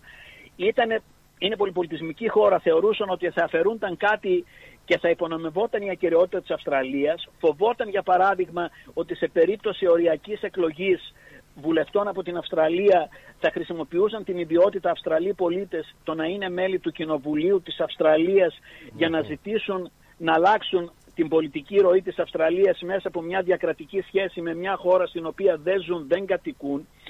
Όλα αυτά είναι ευαίσθητα πράγματα και πρέ- ε, α- αργότερα άλλαξε η θέση της Αυστραλίας. Έδωσαν συνένεση, δεν έχουν κανένα πρόβλημα με το να εκλέγονται 6 και 12 Ιταλοί στις τέσσερις περιφέρειες εκλο- του εξωτερικού και στη Γερουσία και στη Βουλή. Αλλά όταν χαράσουμε στρατηγική λεγόμενη για τον απόδημο, ποτέ να μην υπεκφεύγει της προσοχής μας ότι η σχέση που έχουμε δεν είναι σχέση μονάχα με τη χώρα καταγωγής. Είναι πρωτίστως σχέση αυτών των ανθρώπων με τις χώρες όπου ζουν, κατοικούν, βγάζουν το ψωμί τους, έχουν πολιτικά δικαιώματα, διεκδικούν πολιτικά δικαιώματα και μπορεί να θεωρηθούν ε, ε, στο μέλλον, αν δεν είμαστε προσεκτικοί, πέμπτη φάλαγγα. Όταν, για παράδειγμα, στον Πρώτο Παγκόσμιο Πόλεμο ο βασιλιάς Κωνσταντίνος ακολουθούσε γερμανόφιλη πολιτική, πριν ο Βενιζέλος μας βάλει με την Αντάτ και με την πλευρά της Αυστραλίας, της Αγγλίας και της Γαλλίας. Οι Έλληνες Στην εδώ πέρα επαρχιακή ήταν τα Αυστραλία- μαυροπρόβατα. Ακριβώς. Είχαμε επεισόδια, κάηκαν σπίτια, κάηκαν μαγαζιά. Ε, Οπότε, όποια κουβέντα κι αν γίνεται, είτε από τους ομογενείς της Αυστραλίας, της Ελλάδας, της Ευρώπης, είτε από την ελληνική κυβέρνηση, πρέπει πάντα να γίνεται σε συνάρτηση με την άλλη βασική ιδιότητα που έχουμε. Κάτοικοι, πολίτες με δικαιώματα και υποχρεώσεις συνταγματικές άλλων χωρών. Και είναι καλό, πριν πάμε τώρα στα επιμέρους, είναι καλό τη σχέση μας με το απόδημος και τους ομογενείς να μην τις διαχειρίζεται κατά την άποψή μου το Υπουργείο των Εξωτερικών της Ελλάδας. Το ίδιο κάνουν και στην Ιταλία. Το Υπουργείο των Εξωτερικών της Ιταλίας το χειρίζεται. Είναι καλό κατά την... γιατί αυτό μπορεί να δημιουργηθεί πυλώνας και βραχίωνας άσκησης εξωτερικής πολιτικής ξένης χώρας. Είναι καλό κατά την άποψή μου ό,τι σχεδιάζουμε για τις ομογένειες και τους απόδημους να ασκείται π.χ. ως πολιτιστική διπλωματία μέσα από το Υπουργείο Πολιτισμού. Όταν ιδρύθηκε η Γενική Γραμματεία επί Ανδρέα Παπανδρέου Απόδημου Ελληνισμού, για παράδειγμα, οργανικά ήταν μέρος του Υπουργείου Πολιτισμού της Ελλάδας, όχι του Υπουργείου των Εξωτερικών, που μεταφέρθηκε και ανήκει ακόμη. Ή και μέσω του τουρισμού ενδεχομένως. Ενδεχομένως, ενδεχομένως. Γιατί το βλέπω, Α, εγώ το βλέπω σε αρκετές χώρες εδώ πέρα, οι οποίες προσπαθούν να περάσουν μέσω αφισών τουριστικών ή πολιτιστικών, όπως είπες εσύ, εκδηλώσεων, αυτό το οποίο θέλουν. Εγώ θα το έθετα κυρίως μέσα από το πολιτισμό, διότι έτσι μπορούμε να κάνουμε πολιτισμική διπλωματία, έτσι μπορούμε να μιλήσουμε για σύσφυξη, το σχέ... για ενίσχυση ε, ταυτοτήτων, πολιτισμικών, εθνοτικών. Ε, νομίζω ο πολιτισμός είναι καλύτε... ε, μέσα από τον πολιτισμό είναι πιο εύκολο, πιο αποδεκτό και πιο ευρύτερο από την ε, οικονομική διάσταση μιας τουριστικής ή την πιο επιφανειακή μιας τουριστικής ε, σχέσης και διαχείρισης. Άρα ποιος είναι ο ρόλος που έχει να παίξει διασπορά σε διάφορα ελληνικά ζητήματα και πώς πρέπει να το οργανωθούμε, να οργανωθεί όλο αυτό; Ναι, ναι. Λοιπόν, μη- ε, γι- έγινε κουβέντα τις τελευταίες μέρες στην Ελλάδα για το δικαίωμα της επιστολικής ψήφου. Κουβέντα έγινε στην Ελλάδα και διοχετεύεται από το Δεκέμβρη και μετά, διοχετεύονται πληροφορίες σε μεγάλες εφημερίδες, στην Καθημερινή, στα Νέα, ακόμα και στα Ομογενειακά. Είδαμε το πρωτοσέλιδο της Δευτέρας στο Νέο Κόσμο της Μελβούρνης. Διοχετεύονται πληροφορίες ότι η κυβέρνηση, λέει, σχεδιάζει εθνική στρατηγική για τους απόδημους και τους ομογενείς που θα πάρει έγκριση Υπουργικού Συμβουλίου και θα έχει ορίζοντα τετραετίας. Η, η κουβέντα αυτή δυστυχώς και στην Ελλάδα γίνεται για μας χωρίς εμάς αλλά και στις διασπορές δεν συζητιέται. Δεν συζητάμε για το ποια σχέση θέλουμε να έχουμε ανοιχτά κριτικά με την Ελλάδα. Γιατί δεν το κάνουμε; Δεν είναι μονάχα οι οργανωτικές μας αδυναμίες. Είναι και γιατί εκ των πραγμάτων νομίζω έχει εξασθενήσει πλέον η πολιτική σχέση με την Ελλάδα, η συλλογική, η θεσμική σχέση με την Ελλάδα σε παλιές χώρες όπως η Αυστραλία, ο Καναδάς και η Αμερική για παράδειγμα και η εθνοτική μας ταυτότητα, η ελληνική μας ταυτότητα είναι πρωτίστως πλέον βιωματική. Γιορτές, βάπτιση, οικογένεια. Λοιπόν, οπότε η κουβέντα που γίνεται από την Ελλάδα μονομερός και αυτό, αυτή την ευθύνη δεν την έχει μονάχα η κυβέρνηση, ούτε τα κόμματα της αντιπολίτευσης ουσιαστικά αντιμετωπίζουν τη σημερινή κατάσταση και τη δυνατότητα συνεργασίας με τις ομογένειες και τους απόδημους. Ό,τι δεν κάναμε μέχρι τώρα, όταν παρουσιάσει επί το συγκεκριμένο τους άξονες και την πολιτική της η κυβέρνηση και όταν τη βάλει στο διαδίκτυο, που την αφήνει συνήθως για δύο εβδομάδες, ας, το, ας κάνουμε παρεμβάσεις, ας διατυπώσουμε απόψεις. Ε, κατ' εμέ, κατ' εμέ, το χαρακτηριστικό γνώρισμα των όσων δημοσιεύτηκαν μέχρι τώρα, εντάξει, οι, οι, οι- οι κατευθύνσεις, ο άξονας, η αξιοποίηση των νέων τεχνολογιών για την ενίσχυση του πολιτισμού, για την ενίσχυση της ελληνομάθειας, η θρησκευτική διάσταση, καλά μπορεί να είναι, αλλά κατ' εμέ είναι αναμάσιμα πολιτικών τριακονταετίας, τεσσαρακονταετίας, ε, κυβερνήσεων Πασόκ του 1980, του 1900, της δεκαετίας του 1900, χωρίς να λαμβάνει υπόψη τα σημερινά δεδομένα της ομογένειας και το πιο σημαντικό είναι ελαδοκεντρική η προσέγγιση. Ναι, και εγώ έτσι Όσοι πιστεύω και ότι όσες. νιώθω ότι αφορά ε, την εικόνα που έχουν οι Έλληνες για τους ομογενείς και όχι τους ομογενείς τους ίδιους και ενδεχομένως την εικόνα που έχουν από συγκεκριμένες χώρες και όχι από οπουδήποτε υπάρχει ομογένεια και Ναι, ε, ε, ελληνισμός. Ευάγγελε, Ευάγγελε, και ο Πρωθυπουργός μιλάει για την Ελλάδα ως Μητρόπολη ή σε συνέντευξη που έδωσε πρόσφατα στον Κύρικα της Νέας Υόρκης λέει οι Έλληνες είναι οι καλύτεροι προσβευτές της Ελλάδας. Αυτό το μοντέλο που βλέπει την Ελλάδα ως κέντρο και τους απόδημους Έλληνες ως κλαδιά του δέντρου είναι μοντέλο που περιορίζει τη σκέψη και τον προβληματισμό μας και είναι μοντέλο που εξυπηρετεί τα συμφέροντα μονάχα της ελληνικής, παρικι... ε, ε, ε, πα- της ελληνικής πατρίδας, του ελληνικού κράτους και όχι τα συμφέροντα των πολλών ομογενειών κατά την άποψή μου. Όταν σκεφτόμαστε έλαδοκεντρικά, κορμός η Ελλάδα, Μητρόπολη η Ελλάδα, καλύτεροι πρεσβευτές οι Έλληνες του εξωτερικού και οι απόδημοι, αυτό δεν βοηθάει τη σκέψη και την αναζήτηση ε, βαθιστόχαστων και με στρατηγικό ορίζοντα πολλών δεκαετιών ε, πολιτικής. Μιλάμε για παράδειγμα για αξιοποίηση τε- της τεχνολογίας. Εντάξει, το, προ- η πλατφόρμα στα ελληνικά θα βελτιωθεί.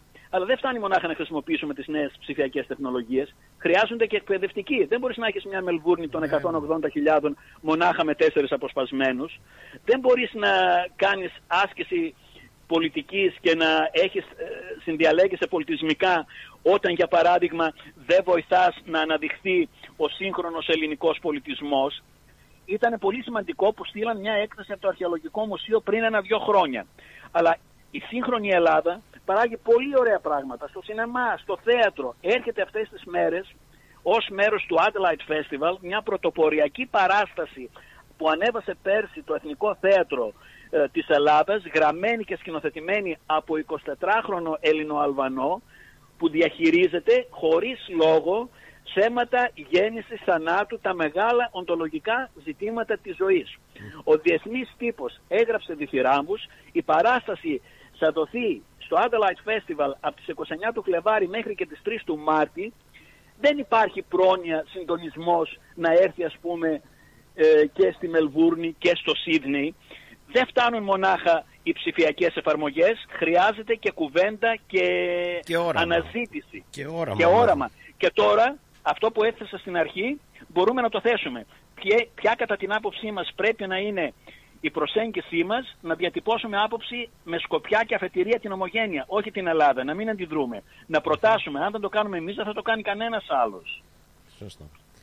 Λοιπόν, σε ευχαριστούμε πολύ για όλα αυτά τα ενδιαφέροντα που μας είπες. Δεν πρόλαβα να πω Θέλεις- το εναλλακτικό όμως, Α, Ευάγγελε. α, sorry, sorry, sorry. Λοιπόν, Δεν- θεωρώ νόμιζα ότι ότι τελείωσε, για να- ότι θέλεις να- Όχι, όχι. Θεωρώ επιγραμματικά ότι για να αλλάξει η κατάσταση πρέπει η ομογένεια και οι απόδημοι να γίνουν μέρος του εθνικού αφηγήματος. Δηλαδή, από τα δημοτικά μέχρι τα γυμνάσια και τα πανεπιστήμια να υπάρχουν οριζόντιες αναφορές σε όλες τις πτυχές της δραστηριότητας, της ζωής και του πολιτισμού των ομογενών. Θεωρώ ότι η σημερινή ομογένεια πρέπει να έχει παρουσία στα μεγάλα πολιτιστικά γεγονότα, στα μεγάλα ιδρύματα, μουσεία, γκαλερί της Ελλάδας για να γνωριστούμε καλύτερα και όχι μονάχα στα αποδήμια ή στην φωνή της Ελλάδας που και αυτά χρειάζονται.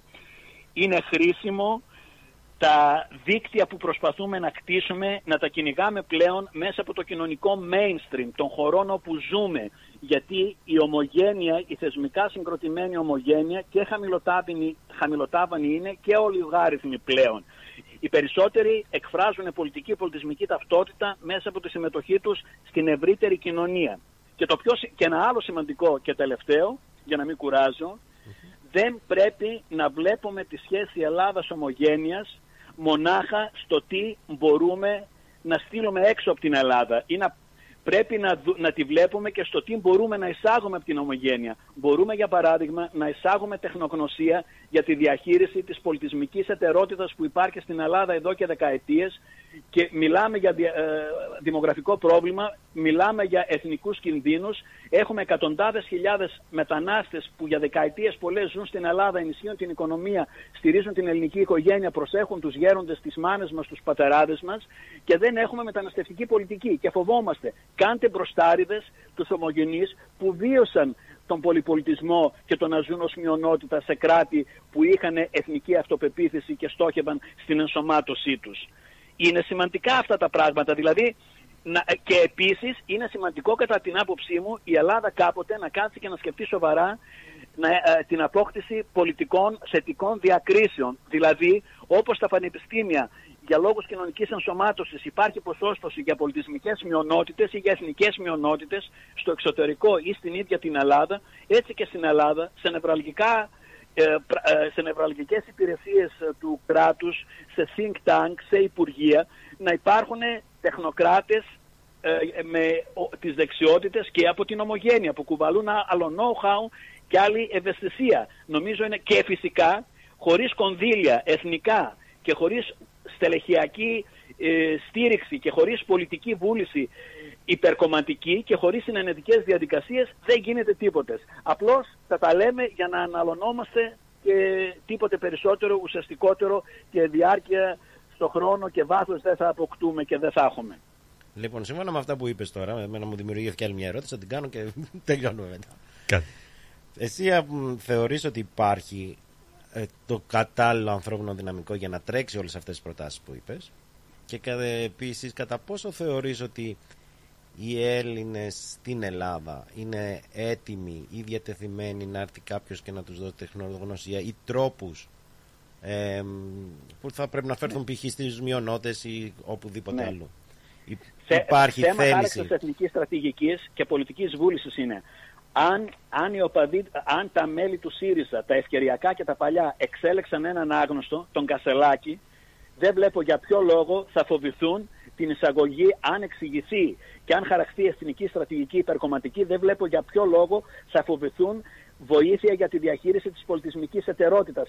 Δεν βλέπω για ποιο λόγο αν ένας Ελληνοαυστραλός, Ελληνοκαναδός ή Ελληνοαμερικάνος βγει και υποστηρίξει δημόσια και συμμετέχει στο δημόσιο διάλογο και πει παιδιά, μπορεί να είμαι ελληνικής καταγωγής, μπορεί να γεννήθηκα στην Αθήνα, στη Λιβαρδιά, στα Χανιά, μπορεί να έχω μια συναισθηματική εξάρτηση ή εγώ ή ο πατέρας μου με την Ελλάδα, αλλά θα κατέβω σε ένα ποδοσφαιρικό αγώνα και θα σηκώσω σημαία σε μια διαδήλωση. Δεν θα παίξω κορώνα γράμματα την περιουσία μου τα 7 ώρα, 7 μέρες, τα 12 ώρα, 7 μέρες την εβδομάδα τον αγώνα μιας ζωής επειδή γεννήθηκα στην Ελλάδα. Δηλαδή, αν εξηγηθεί με όρους κατανοητούς, ανθρώπινους και στρατηγικούς η υπαρκτή κατάσταση που ήδη επιτυχώς διαχειρίζονται κράτη όπως ο Καναδάς, η Αυστραλία και η Αμερική, δεν βλέπω για ποιο λόγο οι Έλληνες φοβούνται, είμαστε φοβερά ελλαδοκεντρικοί και εθνοκεντρικοί νομίζω Ευάγγελε. Και δεν συντηρητικοί. βλέπω, ναι, δηλαδή και όταν δεν έχεις επαφή, όταν δεν έχεις κουβέντα,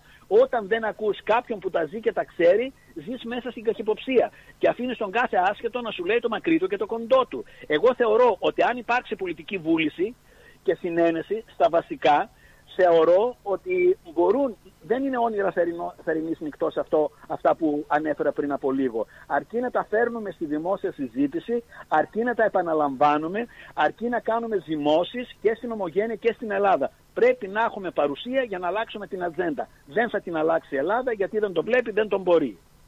Μάλιστα. Λοιπόν, Κώστα, σε ευχαριστούμε πάρα πολύ. Η συζήτηση μαζί σου είναι και ευχάριστη και ατελείωτη. Δηλαδή είσαι χειμώνος και μπορούμε να συζητάμε ώρες. Αλλά Ευχαριστώ για την δυστυχώς ευκαιρία, ο παιδιά. χρόνος Ευχαριστώ είναι για την περιορισμένος. ευκαιρία. Σε ευχαριστούμε και Ευχαριστώ. Να ελπίζουμε είστε σε καλά. κάποια από τις επόμενες εκπομπές μας πάλι να σε έχουμε μαζί να συζητήσουμε κάποιο άλλο θέμα που αφορά και την Ομογένεια και γενικά την Ελλάδα και την Αυστραλία. Το εύχομαι. Ευχαριστώ πολύ. Καλό Σε βράδυ. Ευχαριστούμε πάρα πολύ. Γεια χαρά. Γεια, γεια.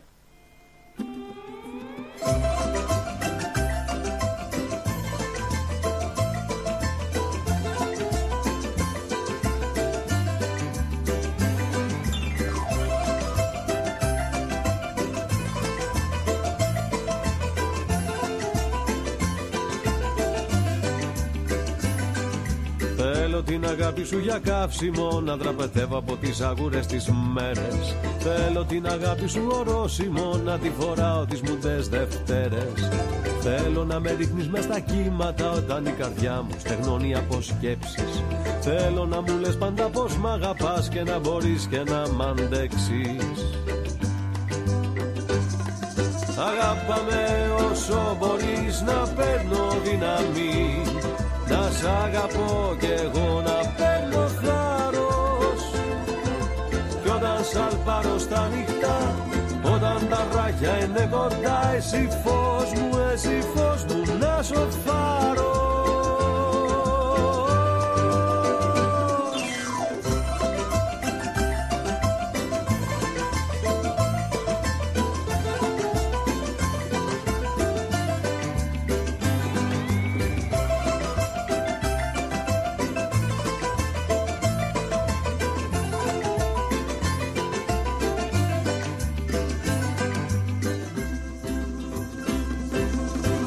την αγάπη σου σαν θάλασσα που αγκαλιάζει καλοτάξιδα καράβια. Θέλω την αγάπη σου σαν άνεμος του Αιγαίου τα φεγγάρια. Θέλω την αγάπη σου για καύσιμο να εκτοξευθώ ψυχή μου ως το άπειρο. Να σκίσω εθέρες και στρατόσφαιρα να γίνω ήλιος άστρο διάπειρο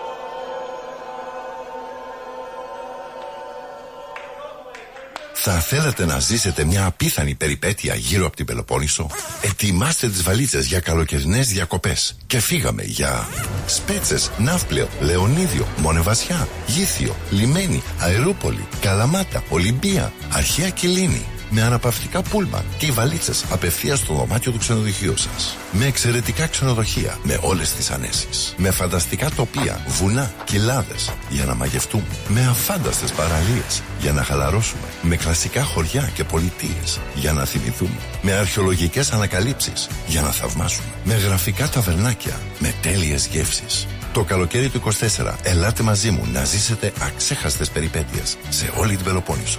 Πάρτε τηλέφωνο 0411 729 404. Τα αναλαμβάνουμε όλα εμείς. Φίλο παύλαξενια.com.au Ταξιδεύουμε την Ελλάδα. Δημιουργούμε συναρπαστικές στιγμές. Τα γλέντια είναι υπόθεση ελληνική. Γι' αυτό και έρχονται οι καλύτεροι από την Ελλάδα για να μας διασκεδάσουν. Σάββατο 10 Φεβρουαρίου. Λαϊκό Δημοτικό Γλέντι με καλλιτέχνες από την Ελλάδα. Κώστας Αντωνίου. Γογό Ρωμαίου.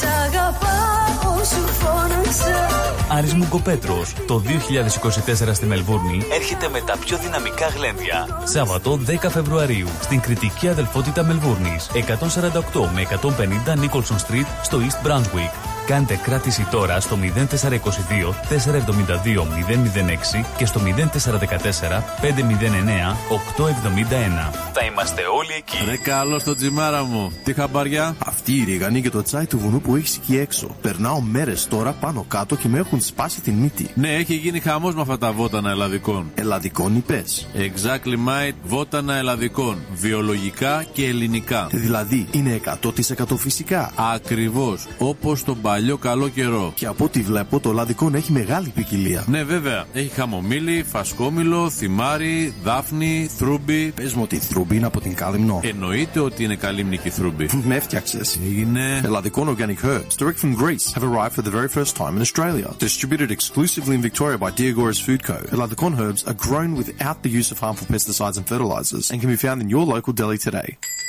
Ακούς τα καλύτερα. Ρυθμός Radio.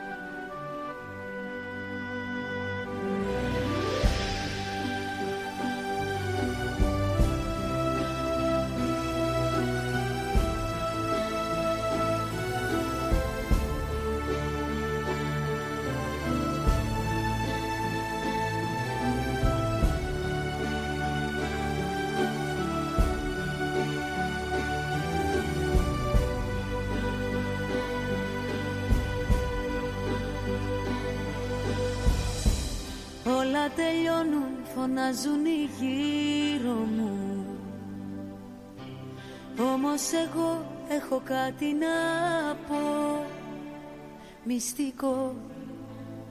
Σ' αγαπάω για πάντα. Μυστικό. Μακριά σου δεν ζω. Όταν κοιτάζω τα βράδια τα αστέρια από τον νόμο σου Θυμάμαι τόσα και κάνω κι εγώ Μια ευχή να κρατήσει για πάντα αυτό. Μια ευχή να σε έχω όσο ζω. Δεν μπορώ να σκεφτώ πώς θα ζήσω χωρίς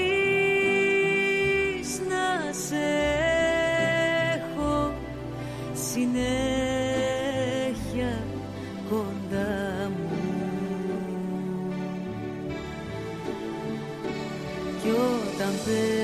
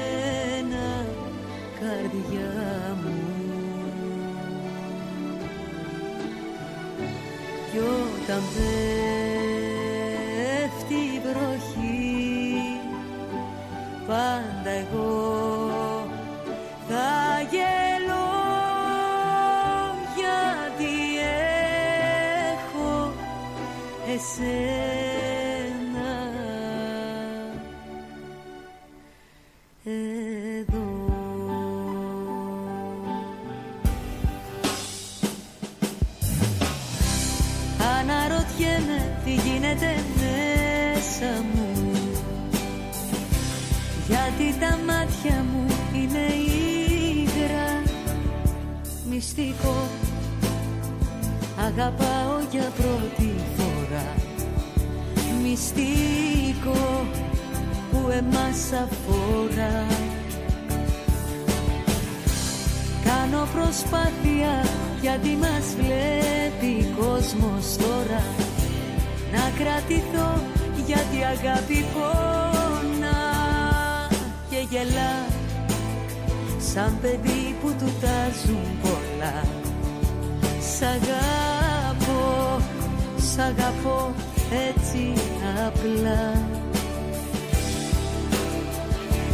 Δεν μπορώ να σκεφτώ πώς θα ζήσω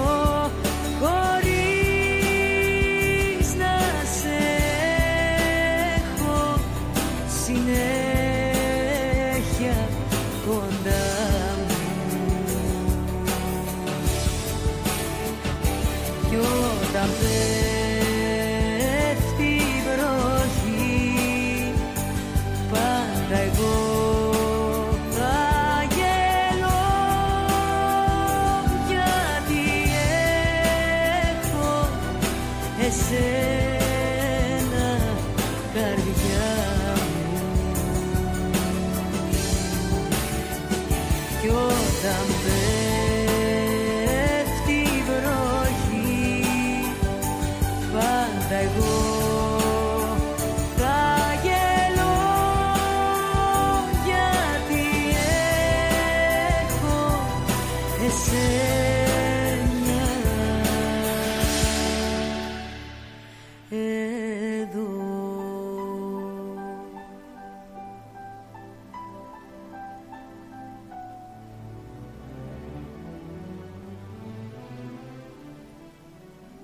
Αφιερωμένο στον ε, φίλο της εκπομπής, τον ε, Δημήτρη τον ε, Μπλούχο. Ένα τραγούδι της ε, Ζήνας, το μυστικό. Πολύ ευαίσθητη η ψυχή αυτός. ο Ε, πολύ, Πολύ, πολύ. ευαίσθητη. Ε. Δηλαδή τέτοια ευαισθησία δεν την περίμενα. Όμορφο τραγούδι, ε. Ναι. Πολύ όμορφο. Δεν το έχω ξανακούσει. Είδες, γι' αυτό έχουμε τους ακροατές για να μας λένε τραγούδια που δεν έχουμε Γεια ξανακούσει. σου. Ευχαριστώ πάρα πολύ για την παραγγελία. Λοιπόν, ε, να σου πω. Μμ. Εμείς Πες μου. εδώ πέρα δεν είμαστε μια τυχαία εκπομπή τελικά. Όχι, Λέμε δεν τα είμαστε. πράγματα πριν συμβούν. We have Ε, foresight. Μπράβο. Αχα. Έτσι λοιπόν εδώ και αρκετό καιρό έχουμε πει για το deep fake. Μμ. Τι είναι το deep fake σε περίπτωση που δεν θυμάσαι. Είναι ουσιαστικά η χρησιμοποίηση artificial intelligence, Μμμ. δηλαδή τεχνητής νοημοσύνης, προκειμένου Τώρα έχουμε δύο στάδια. Το ένα είναι δημιουργούμε. Α, μάλλον τρία. δύο το έχουμε. Τρία έχουμε. Τρία. Πω, πω, πω, πω. Το ένα Οκ. είναι δημιουργούμε φωτογραφίες που είναι ψεύτικες. Μμμ. Χρησιμοποιούν δηλαδή το πρόσωπός σου, βάζουμε άλλο σώμα κτλ. Το πρόβλημα σε αυτό είναι ότι είμαστε αυτή τη στιγμή οριακά Μμμ. να μπορούμε να καταλάβουμε ποιες φωτογραφίες είναι ψεύτικες και ποιες φωτογραφίες δεν είναι ψεύτικες. Μμμ. Το άλλο που έχουμε είναι βίντεο αντίστοιχα και το άλλο φυσικά είναι η φωνή. Κάτι που έχει αρχίσει να εμφανίζεται πάρα πολύ. Προχθές συγκεκριμένα μπήκα σε μια... έψαχνα για μια τέτοια εφαρμογή η οποία είναι και πάφθηνη. Δηλαδή Μμμ. με το premium έχει 100 δολάρια το μήνα. Ω. Αυτό τι σου επιτρέπει, αλλά έχει και το basic το οποίο μπορείς Μμμ, να βάλεις μμμ, και free τη δική σου φωνή να σ- ηχογραφείς τη δική σου φωνή, να φτιάξεις Μμμ. ό,τι θέλεις, ό,τι κείμενο θες με τη δική σου φωνή. Τα χαμ- τα χαμ- λέει. Βέβαια αυτό δεν ξέρω κατά πόσο είναι χρήσιμο. Μμμ. Αυτό όμως που είναι χρήσιμο είναι ότι μπορώ να πάρω τη δική σου φωνή, να την ηχογραφήσω με κάποιο τρόπο ή να έχω κάτι ηχογραφημένο και μέσα σε, νομίζω θέλει ένα απόσπασμα γύρω στα 30 δευτερόλεπτα με ένα λεπτό, κάτι τέτοιο από, το, από κάτι που λες εσύ Μμμ. και στη συνέχεια με τη δική σου φωνή μπορώ να γράψω και να πω οτιδήποτε γουστάρω. Α, OK. OK, ο- πράγματα λοιπόν όλα αυτά χρειάζονται ιδιαίτερη προσοχή και καλό είναι να είμαστε αρκετά προσεκτικοί από εδώ και πέρα. Και εμείς ιδιαίτερα. Γιατί τώρα έχουμε μιλήσει πολλές ώρες εδώ στο ραδιόφωνο, σωστό. πολύ ξεκάθαρα στο μικρόφωνο. Βεβαίως. Και οι φωνές μας Εκτιθέμεθα. μπορούν να χρησιμοποιηθούν. Ε, Βέβαια. Μην το γελάς γιατί όπως Δεν γελάω. είδες τι έγινε με την Taylor Swift; Α, αλήθεια. Τι αλήθεια. Είδες ή δεν είδες; Όχι, δεν το είδα. Α, με το- Μόνο σήμερα απόψε όταν Α, μου με το είπε το έμαθα. πορνογραφικό υλικό πριν μερικές μέρες. Πω, πω, πω. Ε, εμφανίστηκε στο X, Μμμ. πρώην Twitter, Μμμ. ε, φωτογραφίες της, Μμμ. οι οποίες ήταν πορνογραφικού περιεχομένου και οι οποίες δεν ήταν δικές της. Σόπα. Σωπαίνω, αλλά αυτή είναι η αλήθεια. Λοιπόν, ε, η Taylor Swift ε, προφανώς κινήθηκε και νομικά και τα λοιπά και γίνανε Μμμ. διάφορες ενέργειες. Η πλάκα είναι ότι το Twitter, ε, τελικά δεν ξέρω, αυτό το Twitter πρέπει να έχει να είναι λίγο βλαμμένο πλέον. Μμμ. Ε, Αλλά. απαγόρευσε τέλος πάντων προκειμένου να μπορέσει να ελέγξει την όλη κατάσταση Μμμ. απαγόρευσε το να έκλεισε μάλλον το να μπορείς να κάνεις search με το όνομα Taylor Swift και να σου βγάζει διάφορα πραγματάκια όμως αν έγραφες Taylor AI Swift έβγαζε τα πάντα Α, αυτό είναι το, το κόλπο. ναι. Μμμ. Αυτό λοιπόν και πρέπει από εδώ και πέρα να είμαστε ιδιαίτερα προσεκτικοί όπως σου είπα καθότι αυτό που έλεγες παλιά θυμάσαι όταν σε έπιανε η γυναίκα σου με άλλη γυναίκα στο κρεβάτι έλεγες δεν είναι αυτό που νομίζεις Α, Πλέον it's έχουμε not what φτά- you think. Μπράβο, υπά- ε, πλέον έχουμε φτάσει στο, ε, στην κατάσταση όπου αυτό μπορεί να είναι και πραγματικότητα. Δεν είναι αυτό που νομίζεις, είναι κάτι ψεύτικο. Ξέρεις ότι κάτι παρόμοιο με αυτό που, αν- που ανέφερες ε, έτυχε στην, ε, σε, μια παράγω, σε μια παρουσιάστρια στην Ελλάδα την, ε, τη Ζήνα Κουτσελίνη Α, τι της που έγινε. φτιάχτηκε ένα βιντεάκι με το πρόσωπο με- και με τη φωνή της και φάνηκε λες και έκανε προβολή για ένα φάρμακο και έκανε μια συνέντευξη ας πούμε στο βιντεάκι αυτό μαζί με έναν Α, πολιτικό ναι. ή με έναν ειδικό Αχα. σχετικά με αυτό το φάρμακο και το βιντεάκι ε, φαινόταν στα social και το είδαν βέβαια πολλοί Που άνθρωποι ήταν τέτοιο, ναι. Και μετά η Ζήνα φάνηκε στην εκπομπή της και είπε ότι είναι ψεύτικο το Δεν ξέρω βιντεάκι. τίποτα. Δεν, Δεν το είναι είπε αυτό που νομίζετε. ποτέ ότι δεν είναι αυτό που νομίζετε ακριβώς. Μάλιστα. Οπότε τώρα βλέπουμε κάτι παρόμοιο όσο και περισσότερο. Παρόμοιο, το βλέπουμε συνέχεια αυτό. Γίνεται παραδείγματος χάρη Μμ. ε, μια σατυρική εκπομπή που, βλέπω, που ακούω, μάλλον γιατί είναι ραδιοφωνική. Μέχρι τώρα έκανε, έπαιρνε κομμάτια από κάτι που είχες πει και απλά έκανε σειραφή. Αλλά η σειραφή φαινόταν αμέσως. Τώρα παρατήρησα ότι πλέον χρησιμοποιούν π.χ. τη δική σου τη φωνή, γράφουν αυτό που θέλουν και οριακά καταλαβαίνεις ότι είναι fake. Οριακά πλέον. Πιστεύω ότι σε ένα χρόνο, δύο χρόνια το πολύ και πολλά λέω, αλλά άντε έτσι για να δώσω ένα περιθώριο γιατί είμαι λάρτης τύπος, Μμμ. όλα αυτά θα έχουν... Θα, Θα έχει δεν θα εξελιχθεί, μπορείς, ναι. θα έχει βελτιωθεί γιατί δεν θα ξέρεις τη διαφορά. Ναι, δεν θα μπορείς να Ακριβώς. ξεχωρίσεις τη διαφορά αν το είπε ή δεν το είπε ή αν το έκανε ή δεν το έκανε.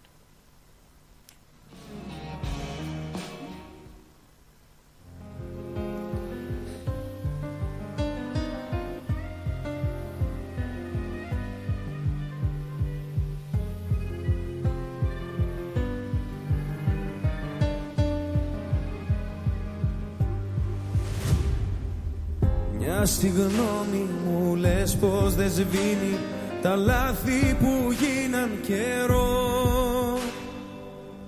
Ως το τραύμα ακόμα πονάει και φταίω για όλα εγώ. Μεθυσμένο στους δρόμους γυρνάω σε ψάχνω και εσύ πουθενά Όσο θα θέλα απόψε να κλείσω το τραύμα που τόσο πονά. Το ξέρω πως φταίω, συγγνώμη σου λέω Μη φεύγεις σε παρακαλώ.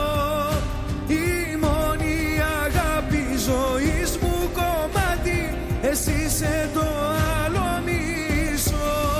Ματώνουν οι σκέψεις αν άλλον λατρέψεις αν άλλον στα μάτια κοιτάς τα χέρια μου κράτα μη φεύγεις σταμάτα. Το τέλος δεν είναι για μας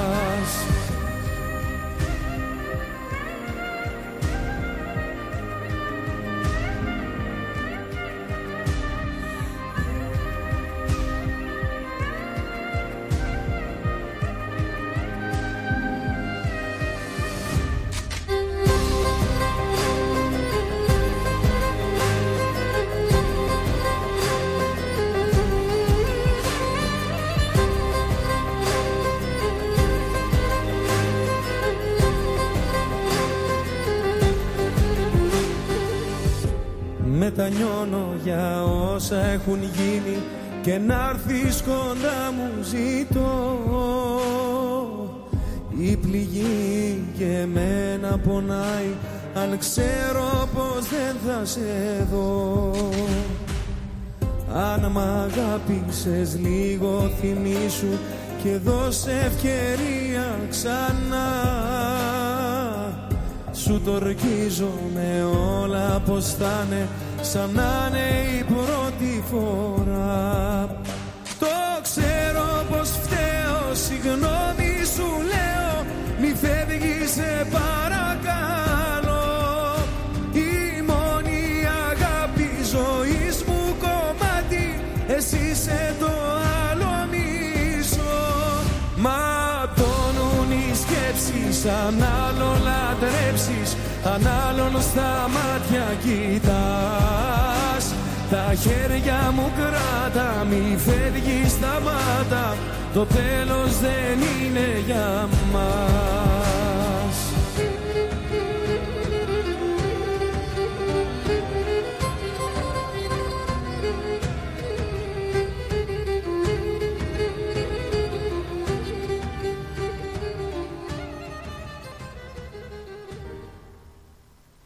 Ο αγαπημένος μου τραγουδιστής. Με τον αγαπημένος σου Της τραγουδιστής. σύγχρονης εποχής τουλάχιστον. Α. Έχω κι άλλους, αλλά ο Αργυρό. Σ' αρέσει ιδιαίτερα. Και αυτό είναι πολύ ωραίο τραγούδι. Πολύ ιδιαίτερα. Λοιπόν, Ατόμιες σκέψεις. να σου πω, μια Μμμ. και πιάσαμε αυτή την συζήτηση περί deepfake και τα λοιπά και τα λοιπά. Και socials. Και social και όλο αυτό το συναπάτημα. Γενικά Μμμ. να νιώθω ότι μπαίνουμε σε μια εποχή που αρκετά θέματα που αφορούν τα social, την τεχνητή νοημοσύνη και τα λοιπά θα βρεθούν στο επίκεντρο. Γιατί είναι αρκετά, δεν είναι μόνο τεχνολογικό το θέμα, είναι κυρίως ηθικό, είναι κοινωνικό, είναι πολιτικό, είναι ένα συναμπάτημα όλων αυτών των Μμμ. πραγμάτων. Παραδείγματος χάρη, εχθές έσκασε μια είδηση που λέει ότι η Universal Music Group και το TikTok δεν έχουν έρθει σε συμφωνία. Και ότι από σήμερα το βράδυ όλα τα μουσικά κομμάτια της Universal Music Group Μμμ.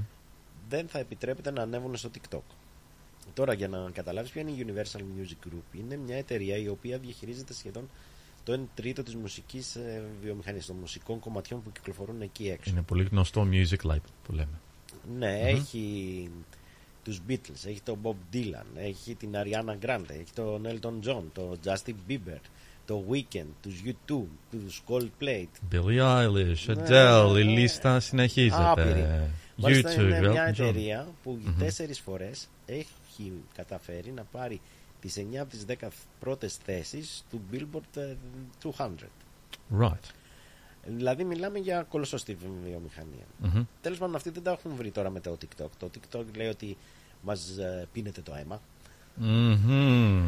Η Universal λέει ότι εγώ δεν θέλω τίποτα περισσότερο από ό,τι δίνουν οι υπόλοιπες πλατφόρμες ως πνευματικά δικαιώματα και μάλιστα και το λέει ότι είναι ε, πολύ μικρό ποσοστό ζητάει για όλη αυτή τη δουλειά. Αυτό όμως που μου έχει κάνει εμένα εντύπωση και πιστεύω ότι εκεί βρίσκεται Μμμ. το κλειδί είναι ότι το TikTok παροτρύνει πλέον τους ε, χρήστες ή αυτούς που ανεβάζουν ας πούμε βιντεάκια Μμμ. Να μην ανεβάζουν βιντεάκια με μουσική που είναι ήδη έτοιμοι Μμμ. αλλά να χρησιμοποιούν artificial intelligent προγραμματάκια τα οποία θα τους δημιουργούν τη δική τους μουσική Oh, okay. I didn't το know οποίο about this. ενώ φαίνεται τουλάχιστον στο δικό μου το μυαλό ενώ φαίνεται καλό Μμμ. έξυπνο όπως θες πες το Μμμ, μμμ, μμμ. θα πρέπει να θυμηθούμε ότι η artificial intelligence δεν στηρίζεται έτσι από μόνη της φτιάχνει κομμάτια από το μηδέν έχει στηρίζεται πάνω σε προηγούμενα κομμάτια και δημιουργεί τα καινούργια κομμάτια If it even manages to do that. ναι αυτό όμως προϋποθέτει ότι κατά κάποιο τρόπο κλέβει πνευματική διοκτησία από Ah, παλαιότερους I get you. Yep, yep, yep. οι οποίοι ε, όχι μόνο κλέβει αλλά και δουλειά στο να τα ανεβάζει, να υπάρχουν, να μπουν στην database του της artificial intelligence, να της δώσεις αυτή την πληροφορία τουλάχιστον στην αρχή. Μμμ. Και ξαφνικά δηλαδή από την πίσω πόρτα που λέμε παίρνει τα δικαιώματα και την πνευματική διοκτησία κάποιου άλλου. And that is because the artificial intelligence needs information and data that it can work off of Ναι. in order to create those new pieces of music. Otherwise, it comes up with some rubbish, Mhm. to put it nicely, uh, that has no tune and no melody and means absolutely nothing. Ναι, δεν ξεκινά από την αρχή. Παραδείγματος χάρη, αν εσύ του γράψεις για έναν καλλιτέχνη, πες μου το βιογραφικό του Μμμ. στην artificial intelligence. Μμμ. Ή Γράψουμε ένα άρθρο για τον τάδε τραγουδιστή. Δεν ξεκινάει να από μόνος του. Κάπου θα πάει να ψάξει. Κάποια πληροφορίες θα Exactly. πάει να βρει από κάπου αλλού. Ακριβώς. Η οποία όμως αυτό το αλλού πολλές φορές δεν φαίνεται ποιο είναι. Μμμ. Από πού τα έχει πάρει. Το Bing έχω δει ότι γράφει από κάτω ας πούμε, ότι αυτό το κομμάτι το πήρα από εκεί, αυτό το κομμάτι το πήρα από εκεί. Αλλά οι περισσότερες δεν γράφουν τίποτα. Μμμ. Άρα λοιπόν μιλάμε για κλεψιά πνευματικής ιδιοκτησίας χωρίς να μπορείς να κάνεις και τίποτα. Μμμ. Λοιπόν, έχω κι άλλα να σου πω γιατί έγινε και κάτι άλλο εχθές. Αλλά δυστυχώς η ώρα περνάει. Ah, it just runs away Οπότε from us every time. ενδεχομένως θα το συζητήσουμε γιατί είναι αρκετά ενδιαφέρον θέμα. Mhm. Την επόμενη βο- εβδομάδα. Okay. We'll we'll take it. We'll we'll uh, we'll uh, we'll do a rain check. Ναι. θα, το, θα το κρατήσω γιατί είναι ε, ενώ σαν είδηση εντάξει θα είναι λίγο παροχημένη. Μμμ. Θα έχει περάσει ήδη μια εβδομάδα. Δεν Παρ' όλα πειράζει. Αυτό, αυτό που θέλω να σχολιάσουμε και να πούμε και να συζητήσουμε ε, είναι η βάση ενδεχομένως του όλου προβλήματος. Και αυτή η τεχνολογία που συζητάμε τώρα γίνεται όσο και περισσότερο μεγάλο κομμάτι της καθημερινότητάς μας Ε, και αυτό. όσο περνάει ο χρόνος θα ακούσουμε περισσότερο στις ειδήσει. οπότε πάντα μας θα, θα μας αφορά. Έτσι. Και παρά πάντα θα μας αφορά, αλλά ε, πλέον αυτά θα γίνουν θέματα της καθημερινότητάς μας. Ακριβώς, Και θα ακριβώς. το Συμφωνώ δούμε μαζί το σου. 2024 και το 2023 που πέρασε. Μμμ. Νομίζω ότι στην ιστορία της ανθρωπότητας θα αποτελούν ε, σημεία ορόσημα σε μερικά χρόνια. Ότι ξεκίνησε μια καινούρια εποχή. Και το, Σωστά. το νιώθω αρκετά έντονα. Μμμ. Ή εγώ έχω γίνει πολύ boomer και όλα μου φαίνονται πολύ Αχ. περίεργα. Ε, και εγώ στα 30 μου νομίζω ότι τώρα έχουμε περάσει το, το σημείο όριο. του γυρίζου, του, the point of no return, έτσι. Το point of no- Ε, του μη γυρισμού. Λοιπόν. Ακριβώς. Σωστά το είπες. Λοιπόν, Ε, Η ώρα πλησιάζει 8. Άρα λοιπόν ένα ακόμα συν της άλλης φτάνει εδώ κάπου στο τέλος του. Από μένα το Βαγγέλη Πλοκαμάκη. Καλή σας νύχτα. Ladies and gentlemen, another episode of Synthisalis has come to an end. We hope that you've enjoyed it, and we hope that you've enjoyed our company. We've definitely enjoyed yours. We'll be uh, back here next Thursday night at 6 p.m. for all you Melbourneites, and at uh, 9 a.m. for all you uh, Greeks in the homeland out there. Have a wonderful night, everybody, and enjoy your weekend. Bye bye.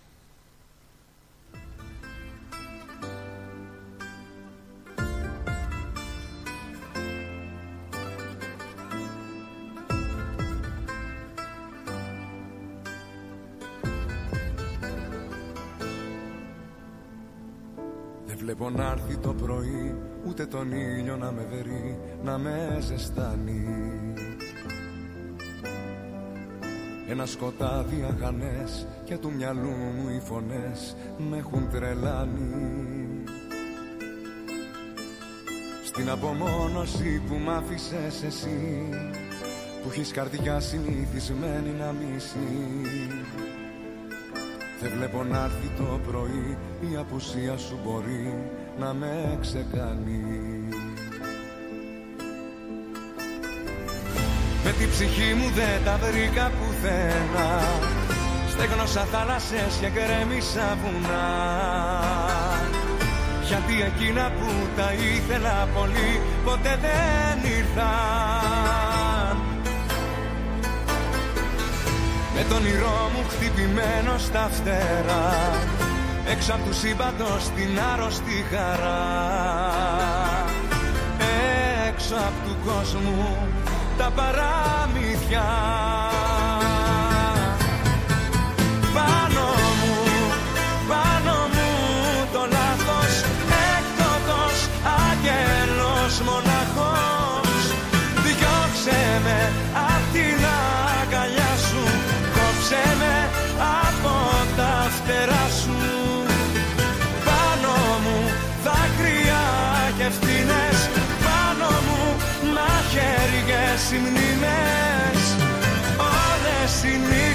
εκείνες που σαν το κέρι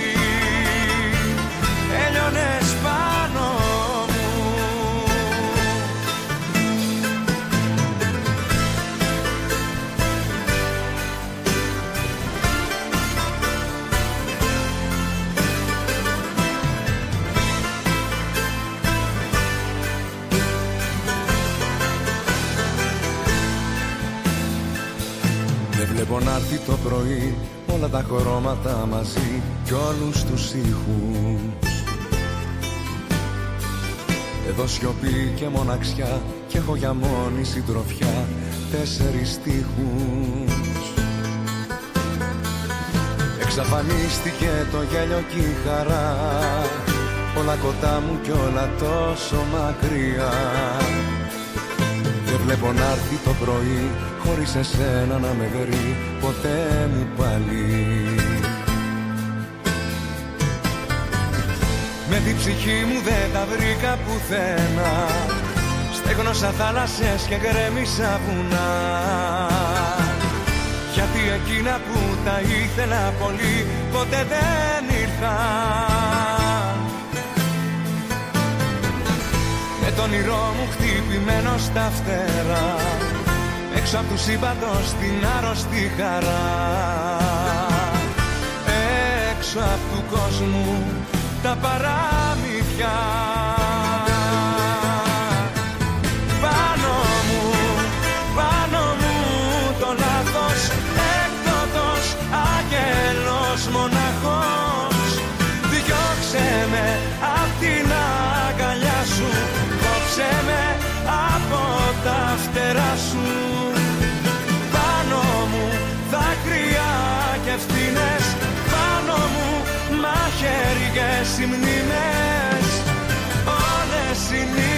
εκείνες που σαν το κέρι Έλειωνες πάνω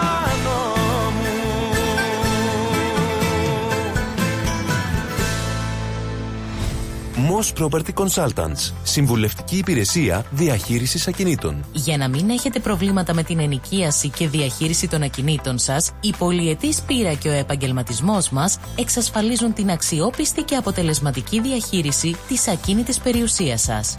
Αναλαμβάνουμε την επίβλεψη των ακινήτων σας, τη σύνταξη μισθωτικών συμβάσεων, την ίσπραξη των ενοικίων. Φροντίζουμε και διαφυλάσσουμε την ακίνητη περιουσία σας, διασφαλίζουμε τα συμφέροντά σας και διεκπεραιώνουμε με απόλυτη ασφάλεια τις συναλλαγές σας. Moss Property Consultants. Αναλαμβάνουμε εργοστάσια, γραφεία, καταστήματα, οικίες. Εξυπηρετούμε όλες τις περιοχές με υπευθυνότητα και επαγγελματισμό. Τηλέφωνο 9429 4800. 429 Bridge Road, Richmond.